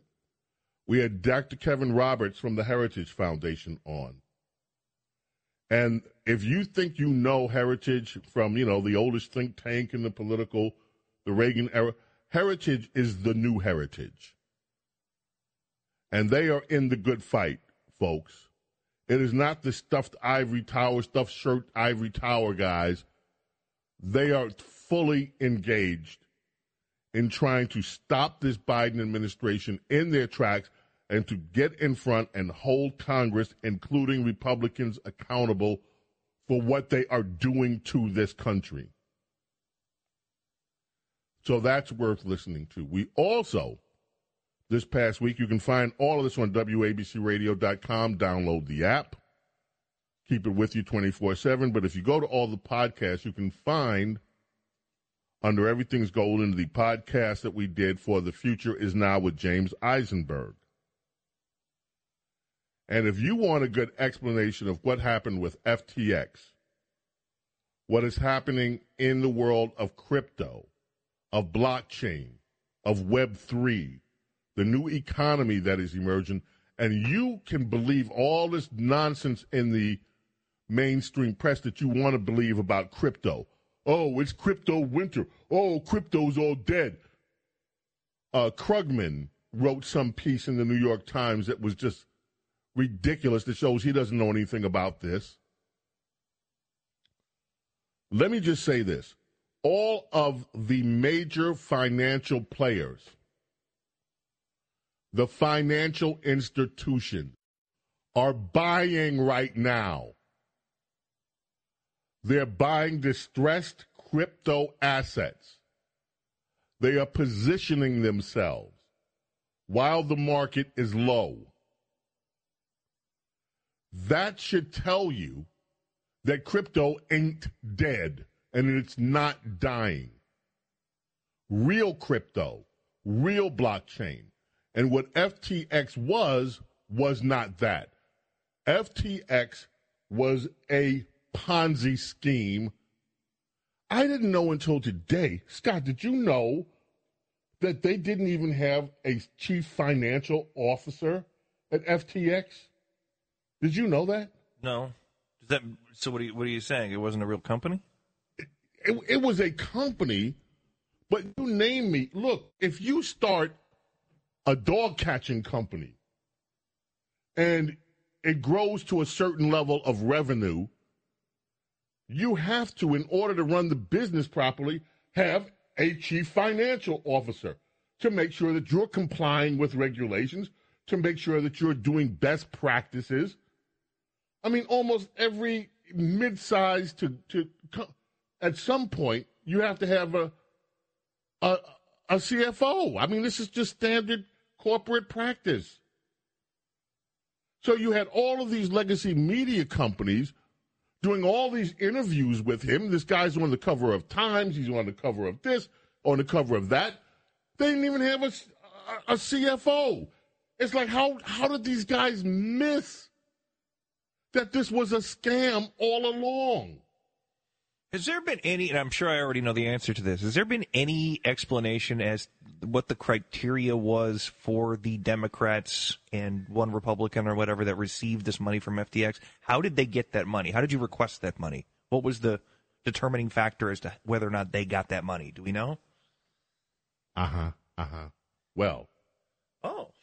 well, well. Let me say that the theories abound, and it was more than one Republican that got money, but the lion's share of the money went to Democrats. We have to take a break. We are coming back. We will resume with your phone calls and with discussion. There are two stories that before I get three stories I have to get to, including the reparations story and your calls. We're coming back right after this. Don't go away. It's James Golden, aka Bo Snerdley. Diego, do you have the Christmas song? WABC, the crown jewel of American radio. Okay, good, because I want to play it. And I'm not talking about as a bumper. I want to play it.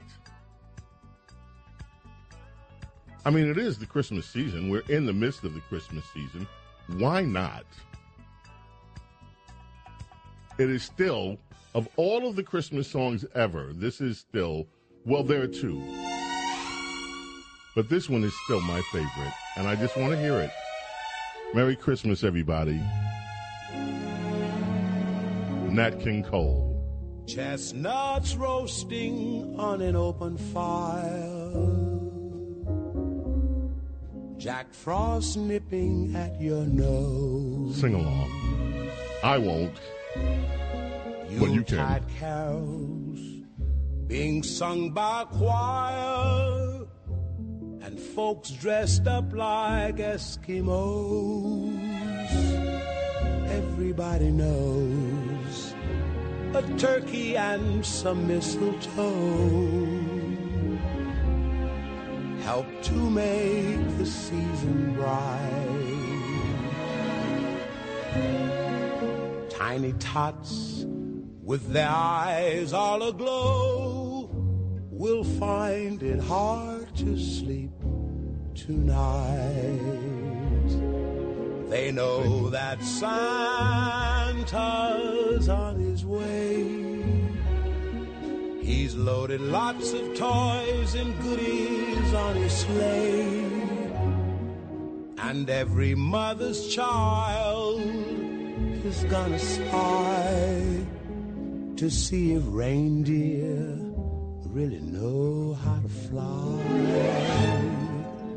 And so I'm offering this simple phrase to kids from 1 to 92. Although it's been said many times, many ways, Merry Christmas to you.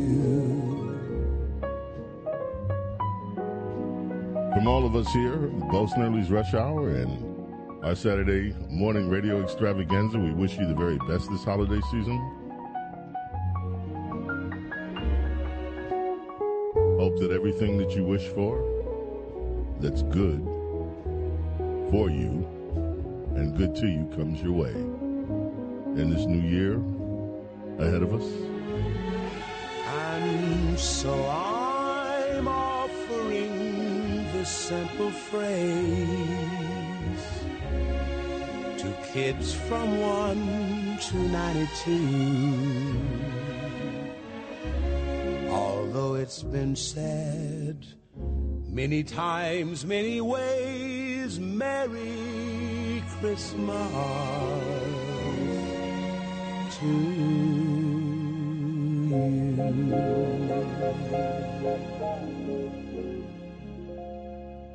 Ah, yes, the voice of Nat King Cole. You know, Nat King Cole, uh, very well known, of course, for that song. Very known, very well known as a vocalist. A lot of people don't know that Nat King Cole was an exceptional pianist, and he had a trio, a jazz trio.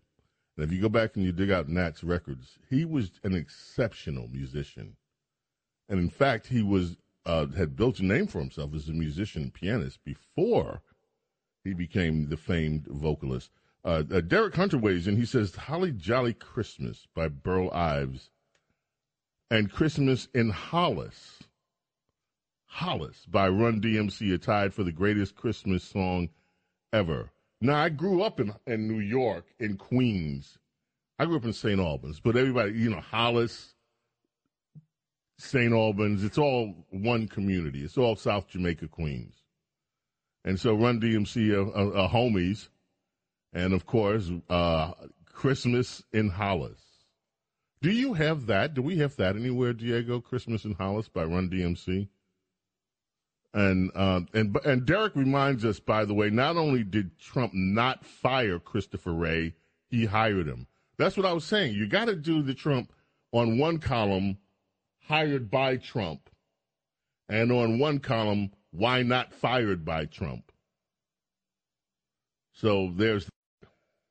Now, our previous caller, Nathan, who I love, Nathan, you got to call us back, man. You got to become like a regular caller here because you are just, you you give people so much to think about with your analysis. Uh, there is, you know, Title 42 is down this week, it, unless the Republicans find a, a, a judge somewhere that'll say, stop this madness. I do a podcast with Todd Bensman of the Center for Immigration Studies. In fact, Todd and I are trying to plot out a, a new talk because what is happening on the borders, my friends, is approaching crisis level. Earlier this week, we reported that California's governor, little gas, Gasm Newsom, the Gasm, the little Gasm out there in California, has said that California is at the breaking point. They cannot deal. They are going to be in crisis mode with this latest influx of immigration. If you don't know, the Trump era policy, Title 42, allowed the United States to stop this flow, this surge at the borders, and turn people back dealing because of COVID. Well, now federal judges have joined us. I can't do this. Let me just read you one paragraph from the BizPac review from the American Wire this morning, the American Wire story. Now, the story is about the White House press gal, Karine Jean-Pierre. Karine Jean-Pierre says that Biden has put the work in to secure our borders. That's a bunch of hooey. And Karine Jean-Pierre is blaming out of power Republicans for causing all of the chaos at the border. Makes absolutely no sense, not even worth the argument trying to refute it. Everyone knows it's nonsense. But I want you to listen to this one paragraph in the story today in American Wire News. You can find them at AmericanWire.com. And by the way, this story is one of the ones on my twice daily news blast that goes out. It's called the Daily BS. You can go to BoSnerdley.com or jamesgolden.com, sign up for it. We send out a news blast twice a day. Listen to this paragraph from the American Wire News on it. Quote, the, well, I don't have to quote. Here's what the story says The number of migrants flowing into the U.S. under Biden's watch is staggering at this point. And if it continues, will nearly double the estimated population of 11 million illegal immigrants in just four years. Did you hear that? One more time.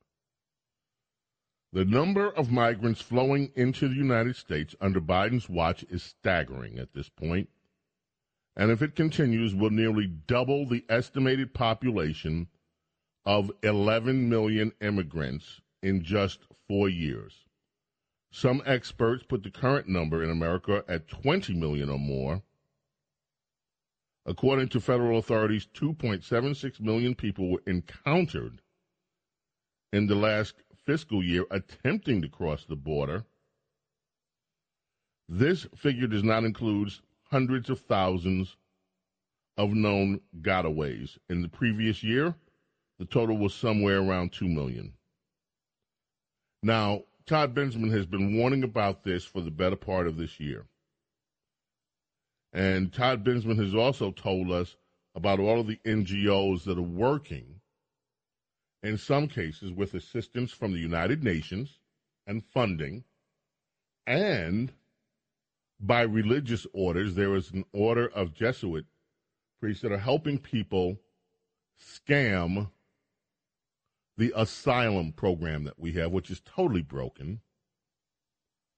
This year, we are on track to have an increase of 4 million, 4 million, 4 million illegal immigrants in the United States that come over just this year.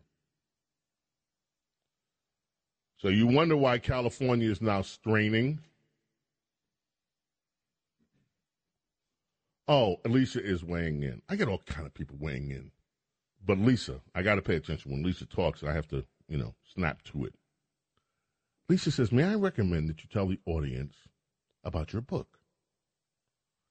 That your book, she's talking about the book Rush on the Radio. It was out of stock on Amazon. Thank you very much, ladies and gentlemen. It has now been restocked on Amazon. It is sold out in Barnes and Noble. But you can get the book Rush on the Radio for you ditto heads out there from Amazon. Thank you for reminding me. We are going to talk reparations shortly. I've been holding off on this. Princess Di will not be with us this week. And let me give you the heads up. Next week, I'm on vacation. I don't take vacations, as many of you know. But next week is vacation week. So we'll see what we have lined up for you. Uh, but, but, we're here all week, and we've got some exciting guests lined up for this week. We will be talking again with Kari Lake. For everybody that thought Derek, for everybody that thought Derek, that she ought to just go away and shut up, Derek, her court case is proceeding nicely. And this week, a judge ruled that Kari Lake does have, has presented enough evidence that she and her legal team should be allowed to examine some of the ballots in Arizona. And I have gone through some of the evidence that Kari Lake has presented. It is an overwhelming case of evidence that speaks to the way that that election in Arizona was totally mismanaged. And my own personal aside on that would be to say, I don't see, in my humble opinion, how it could have been accidentally mismanaged, but we shall see as it moves through the court system.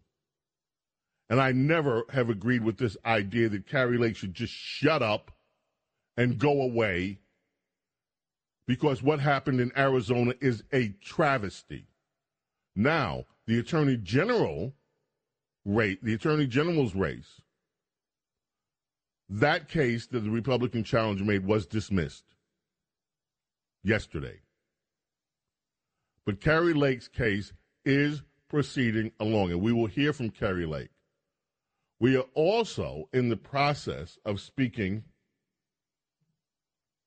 with a woman that has, I cannot wait to introduce her to this audience, Harmeet Dhillon. Harmeet Dhillon is one of the most incredible women, well, people, persons in politics today. She is running to replace Ronna McDaniel as the RNC chair. She has agreed to come on the program. We're just trying to work out and schedule time and date. But I want you to meet Harmeet because Harmeet's message is one that you need to hear. So those are among the people that we are going to speak with this week. Last week, this past week, if you haven't heard it, please go back and listen to it. We had Dr. Kevin Roberts from the Heritage Foundation on. And if you think you know Heritage from, you know, the oldest think tank in the political, the Reagan era, Heritage is the new Heritage. And they are in the good fight, folks. It is not the stuffed ivory tower, stuffed shirt ivory tower guys. They are fully engaged in trying to stop this Biden administration in their tracks and to get in front and hold Congress, including Republicans, accountable for what they are doing to this country. So that's worth listening to. We also, this past week, you can find all of this on WABCRadio.com. Download the app. Keep it with you 24 7. But if you go to all the podcasts, you can find under Everything's Golden the podcast that we did for The Future is Now with James Eisenberg. And if you want a good explanation of what happened with FTX, what is happening in the world of crypto, of blockchain, of Web3, the new economy that is emerging, and you can believe all this nonsense in the mainstream press that you want to believe about crypto. Oh, it's crypto winter. Oh, crypto's all dead. Uh, Krugman wrote some piece in the New York Times that was just ridiculous that shows he doesn't know anything about this. Let me just say this all of the major financial players, the financial institutions, are buying right now. They're buying distressed crypto assets. They are positioning themselves while the market is low. That should tell you that crypto ain't dead and it's not dying. Real crypto, real blockchain. And what FTX was, was not that.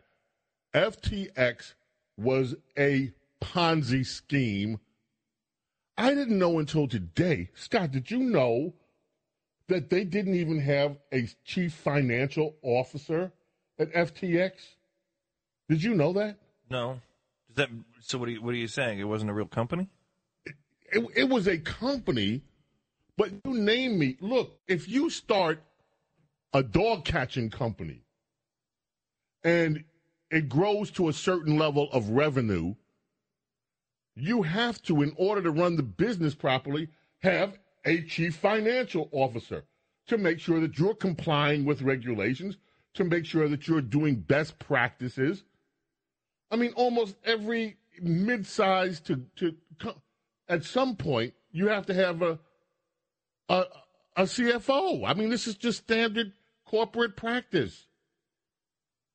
So you had all of these legacy media companies doing all these interviews with him. This guy's on the cover of Times. He's on the cover of this, on the cover of that. They didn't even have a, a, a CFO. It's like how how did these guys miss that this was a scam all along? Has there been any, and I'm sure I already know the answer to this, has there been any explanation as what the criteria was for the Democrats and one Republican or whatever that received this money from FTX? How did they get that money? How did you request that money? What was the determining factor as to whether or not they got that money? Do we know? Uh huh. Uh huh. Well. Oh. Well. Well.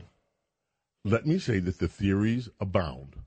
And it was more than one Republican that got money, but the lion's share of the money went to Democrats. We have to take a break. We are coming back. We will resume with your phone calls and with discussion. There are two stories that before I get uh, three stories I have to get to, including the reparations story and your calls. We're coming back right after this. Don't go away. WABC, entertaining and informative. James Golden, aka Bo Snerdley, is on the air. 77 WABC.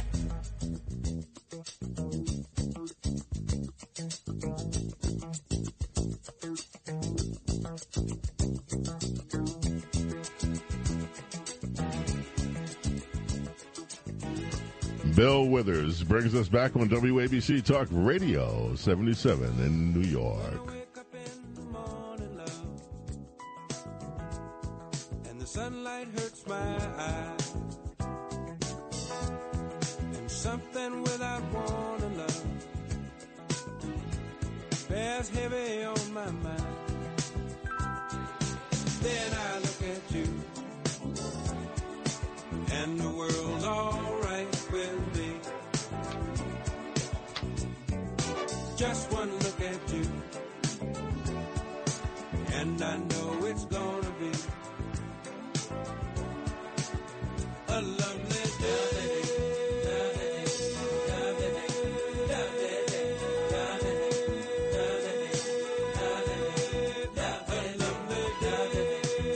Doesn't that make you happy? Bill Withers brings us back here on WABC Talk Radio 77.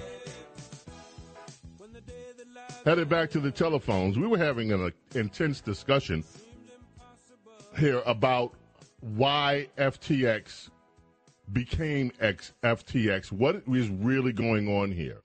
Now, I don't. There's a lot to be said for this. We'll have to save some of it in the future because some things have to be borne out before I discuss my theory on this. I just can't go at, uh, uh, half co- oh half um um um yeah.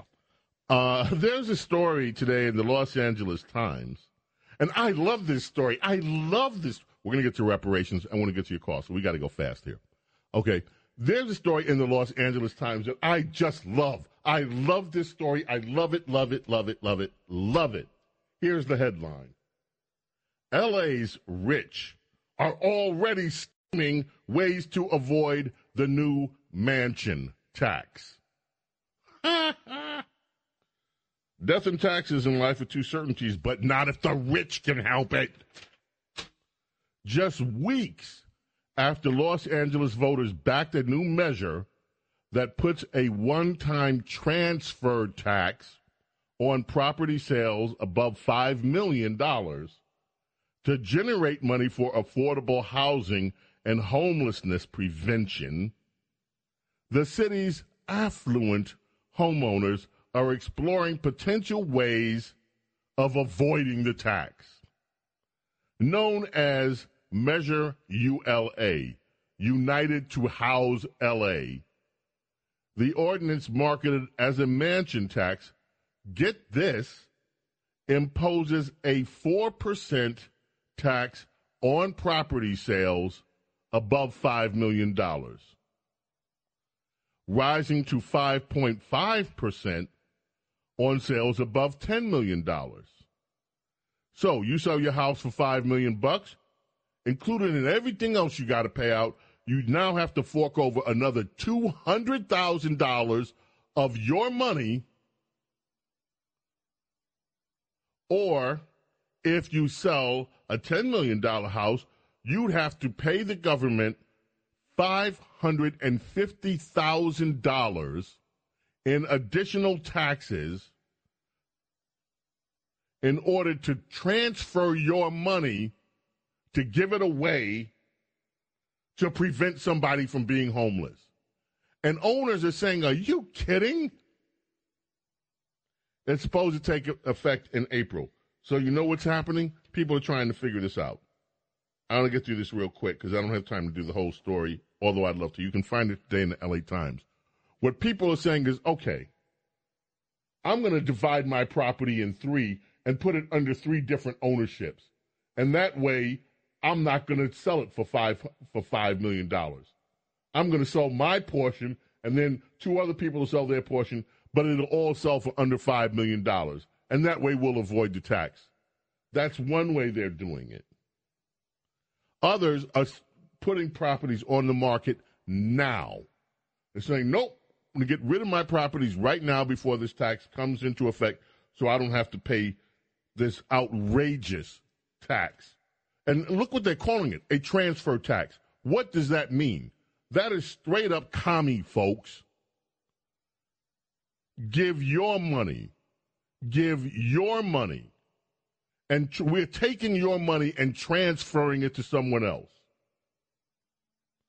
This is straight up communism. Well, no, I'm sorry. Let me amend and revise. This is straight up socialism. The communist way is we're going to take your damn property. And we'll give you maybe something if we feel like it. And if you complain, we'll give you a bullet in the head. But I love this. The rich people that are left in Los Angeles are saying, no way. And who lives out in Los Angeles, folks? Who are these greedy people that don't want the government to have their fair share of their money? Who are they? Are they a bunch of conservatives? Are they a bunch of the conservative, COVID causing death people? No! These are your liberals. These are your progressives. These are the people that tell us we don't pay our fair share of taxes. And all of a sudden, what are they doing? They're doing everything by hook or crook to get out of paying taxes that I agree with. They shouldn't have to pay. They're avoiding taxes. Did we find that run DMC? We don't have it, unfortunately. We need to get that for the week. We'll get it. Thank you. okay, reparations time and then your calls. We got to take a break. Reparations and your calls coming up.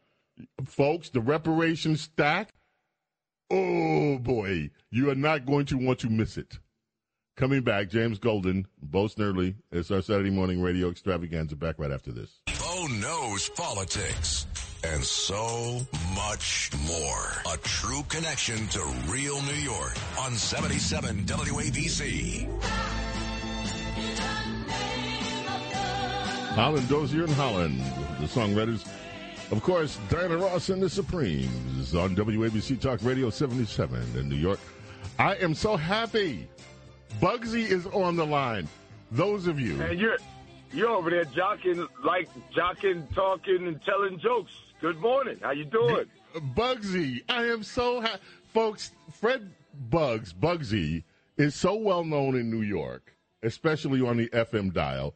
He has worked with all of the giants in one way or another in the radio industry uh, in terms of music. He's one of the most knowledgeable people you'll ever meet. But I am proud to say that he's one of my best friends in the world. And, and when I Hey, hey. need when I need somebody to lift up my spirits, Bugsy is always has always been there since high school. We have buds since high school.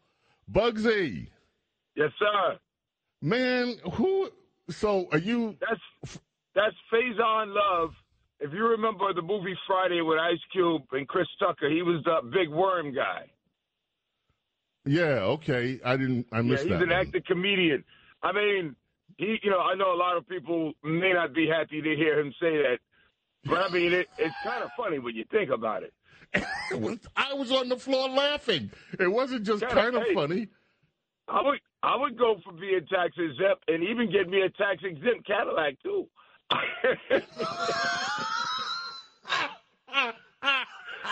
I don't mean to insult anybody, but it ain't a bad idea. Well, we have look, Bugsy. This thing is mushrooming, and I want to be on top of it every step of the way.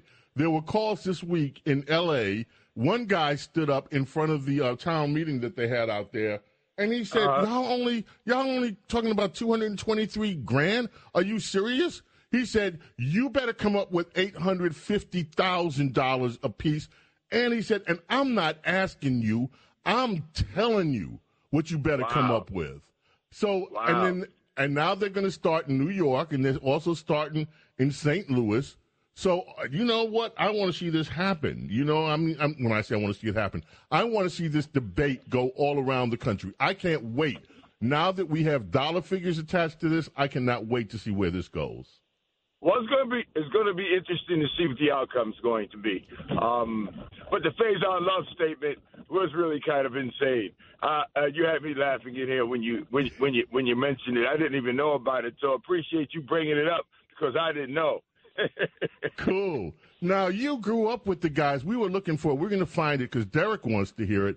Um, uh, Run DMC. You know all of these guys, right? Yeah, yeah. Well, you know, they were they were on the other side of where we grew up. You know, you were in St. Albans and and I was in Queens Village, Hollis. And uh, the Russell and I came up together in Hollis. Larry Smith, we all went to school with. Larry Smith was the producer Oh, yeah. who made the early Run DMC and Whodini songs. I didn't know that Larry for the produced. Furious Five. Yeah. Larry was a bass player. We all knew Larry. I didn't know Larry Now, produced yeah, all of them. we were all out of, out of the music element. Hey, folks, you know he'll uh, Bo Snerdley will never tell you, but he was a pretty good uh, uh, trombone and trumpet player, and, and dance pretty good dance steps too. By the way, Damn, you're just revealing it all. Bugsy, Bugsy, Bugsy. ask him about Kool and the Gang songs, which he should play at one point in time on a Saturday morning. I'd love to hear that. I love to hear it too. Bugsy, can I do this? I got to grab some callers, but thank you for weighing in on this. Can I? Go Can I ask do you that, do man. Enjoy, enjoy the show. Loved everybody. And Can I you ask so you to do something though? Before you go, I want you to do something. I want you to promise me that you will come on one day for an hour, and we're just going to do nothing but New York music from the scenes from all the music we grew up with for one at That- least an hour.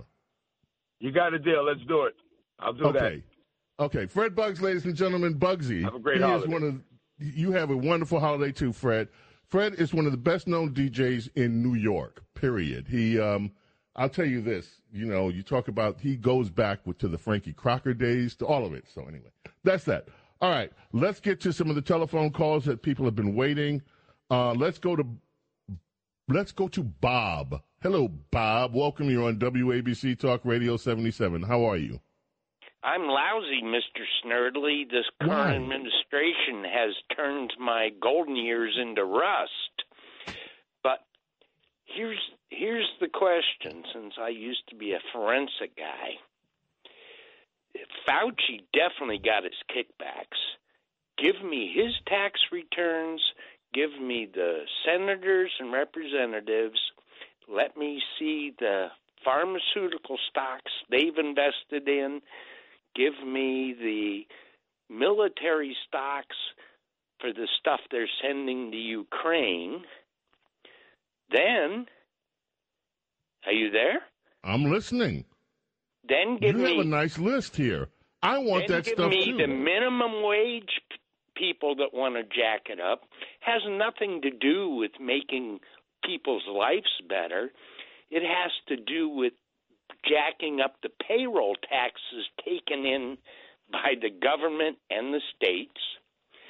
Then inflation. You know why the people You know what? the state You have given us from Trumbull. You have given us so much to think about, Bob.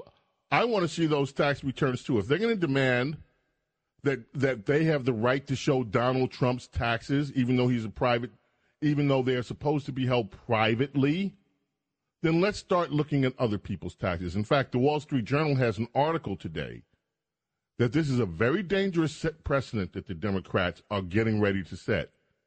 They want to release Donald Trump's tax returns this week. And if they do, ladies and gentlemen, we should start demanding to see tax returns from the left. Everybody we can think of. You want to take away his privacy? Let's take away yours. Rick in Elmwood, welcome. You're on WABC Talk Radio 77. James Golden, a.k.a. Snerdley. Hey, James. I just want to disagree a little bit. I don't think that the um, COVID was the biggest scam and the most disastrous scam ever. Um, I think the global warming scam is really connected to almost everything bad that's going on. Um, we could start with oh, Biden and Obama switched 6% of our fuel to biofuel. They caused uh, food riots in over 20 countries in Africa. Um, the prices of food are up again because the price of gas is up again because Biden attacked our fuel supply with the global warming scam once again. Um, they're funding the war in Ukraine. We're paying for both sides of that war. We're giving money to Ukraine and we're making Putin rich by raising the prices of fuel. If we flooded the market with oil today, the war would be over in a week. You will also have children in school for 35 years that were told the world is coming to an end. They think they don't want to have children because there's no future for their children. They think they're they're mad at their parents because they let them down and they, they didn't fix this problem during their generation. So you got children that hate their parents.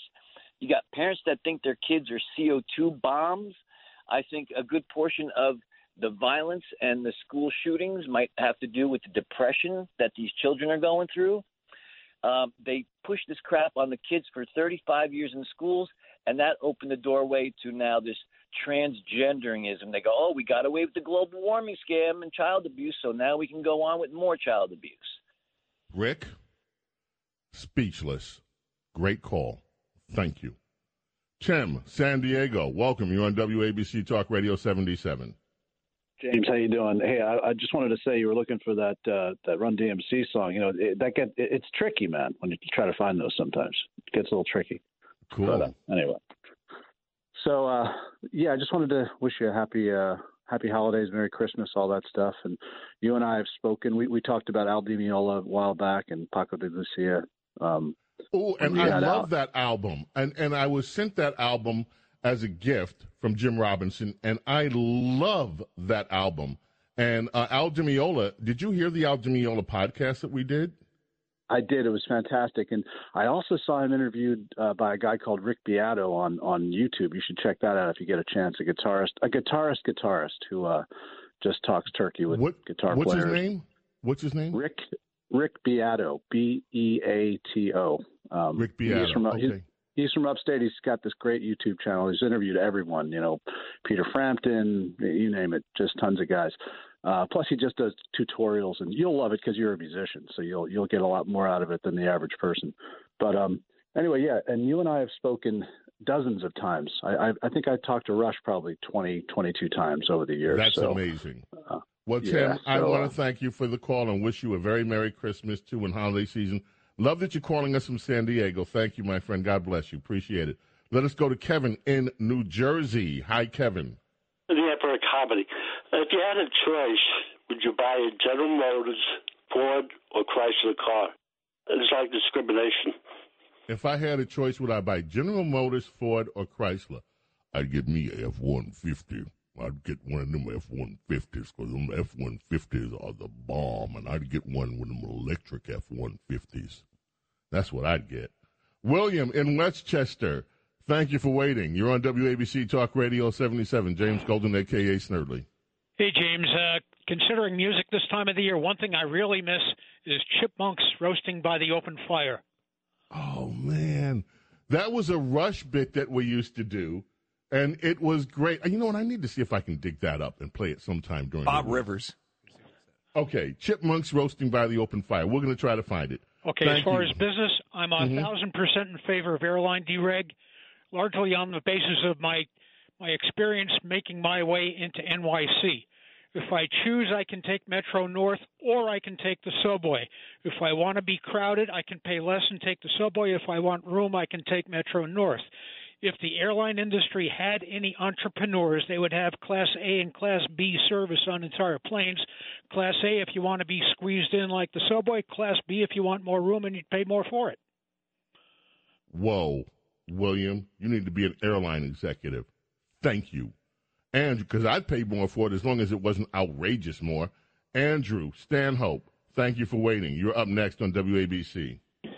you're an aficionado music and run DMC near your neighborhood, but you missed the reference. The caller said, I, I think you missed it. He said to find the Run DMC songs, it could be tricky. That's one of their songs. One of their songs. Yeah. But their best song is uh my favorite is Down with the King. Like uh you, you and your Rush, you guys are the kings. He's the king and Oh, you're the man. the new king of radio. And I just want to say um reparations, the 250 large. That'll buy a lot of timberlands. the booth. You know what I'm That- saying? Okay, but it's not just going to be 250 large because that's just the start. That's just for the housing. When we get through with this thing, it's going to be everybody's going to be a billionaire. Okay, when we get through, and I'm guaranteeing you, for those of you white folks, I've been saying this all along, who you hear all this talk about, we're going to give black people money and all that stuff. Don't get upset. Just be patient. Your term is coming because after we get ours, then it's your turn to sue for discrimination because you will have been discriminated against, and now you can get reparations for the reparations. Okay? This, let us all hope that this door opens wide because when this door opens, we all are going to get paid. E. Frank and Astoria, how are you? Yeah, how are you, um, Snerdley, uh, James Golden? Look, uh, I want to tell you something. I'm a very uh, uh, good Democrat, and I usually vote on party lines, but I'm afraid uh, what's going to happen with uh, uh, President Biden. He supports individuals that are a little bit uh, flimsy on in in politics, and they're not knowledgeable of the of all the facts. And I'm afraid that, that the sec- if he runs for office the second time around, there, there might be a, a serious form of recession that will drive this country into a depression. And do you agree that's poss- that that's a possibility? Of course, that's a possibility. Look, we have the Fed, and what the Fed is doing with monetary policy clearly is not working. And to a lot of people that know economics makes no sense. We have these reckless, this reckless spending, this profligate spending that fuels inflation. And what does the Democrat Biden, Mitch McConnell answer for all of it? Why? We're not spending enough. Let's spend more. It doesn't make sense. What is happening financially, and I've been saying this for a long time, these people in Washington are playing monopoly money. They can keep throwing out these figures. Oh, we'll spend a trillion, a trillion seven here. Oh, two trillion here. They, we don't have the money. If you ran a private business the way these people are running your business in Washington, you would be thrown in jail for fraud. That simple. You can't do it. If you did the same kind of accounting tricks that these people are doing to spend money that you don't have and have no way of getting unless you tax everybody, and even if you raise taxes on every single millionaire and billionaire in this country to the extent that you can, we still would not have enough money to cover what they are spending. This is make believe money, folks. And one day, when you keep playing with make believe money, what's going to happen? It's all going to come crashing down. Now, that may not happen in my lifetime, it may not happen in yours. But this is a financial house that is built on sand. There is no underlying collateral for what they're spending. There's no underlying assets for what they are spending. It is fake money. James Golden, aka Snerdley, is Saturday. We're done. Three and out already. We'll be here all week long before the Christmas vacation. Hope you join us. We got some great guests coming in, including we're going to get an update from Kari Lake. Hear that, Derek? Thank you all for being here. We so love you. May God bless and protect each and every one of you and your families. We'll be back on Monday. See you then. Bye.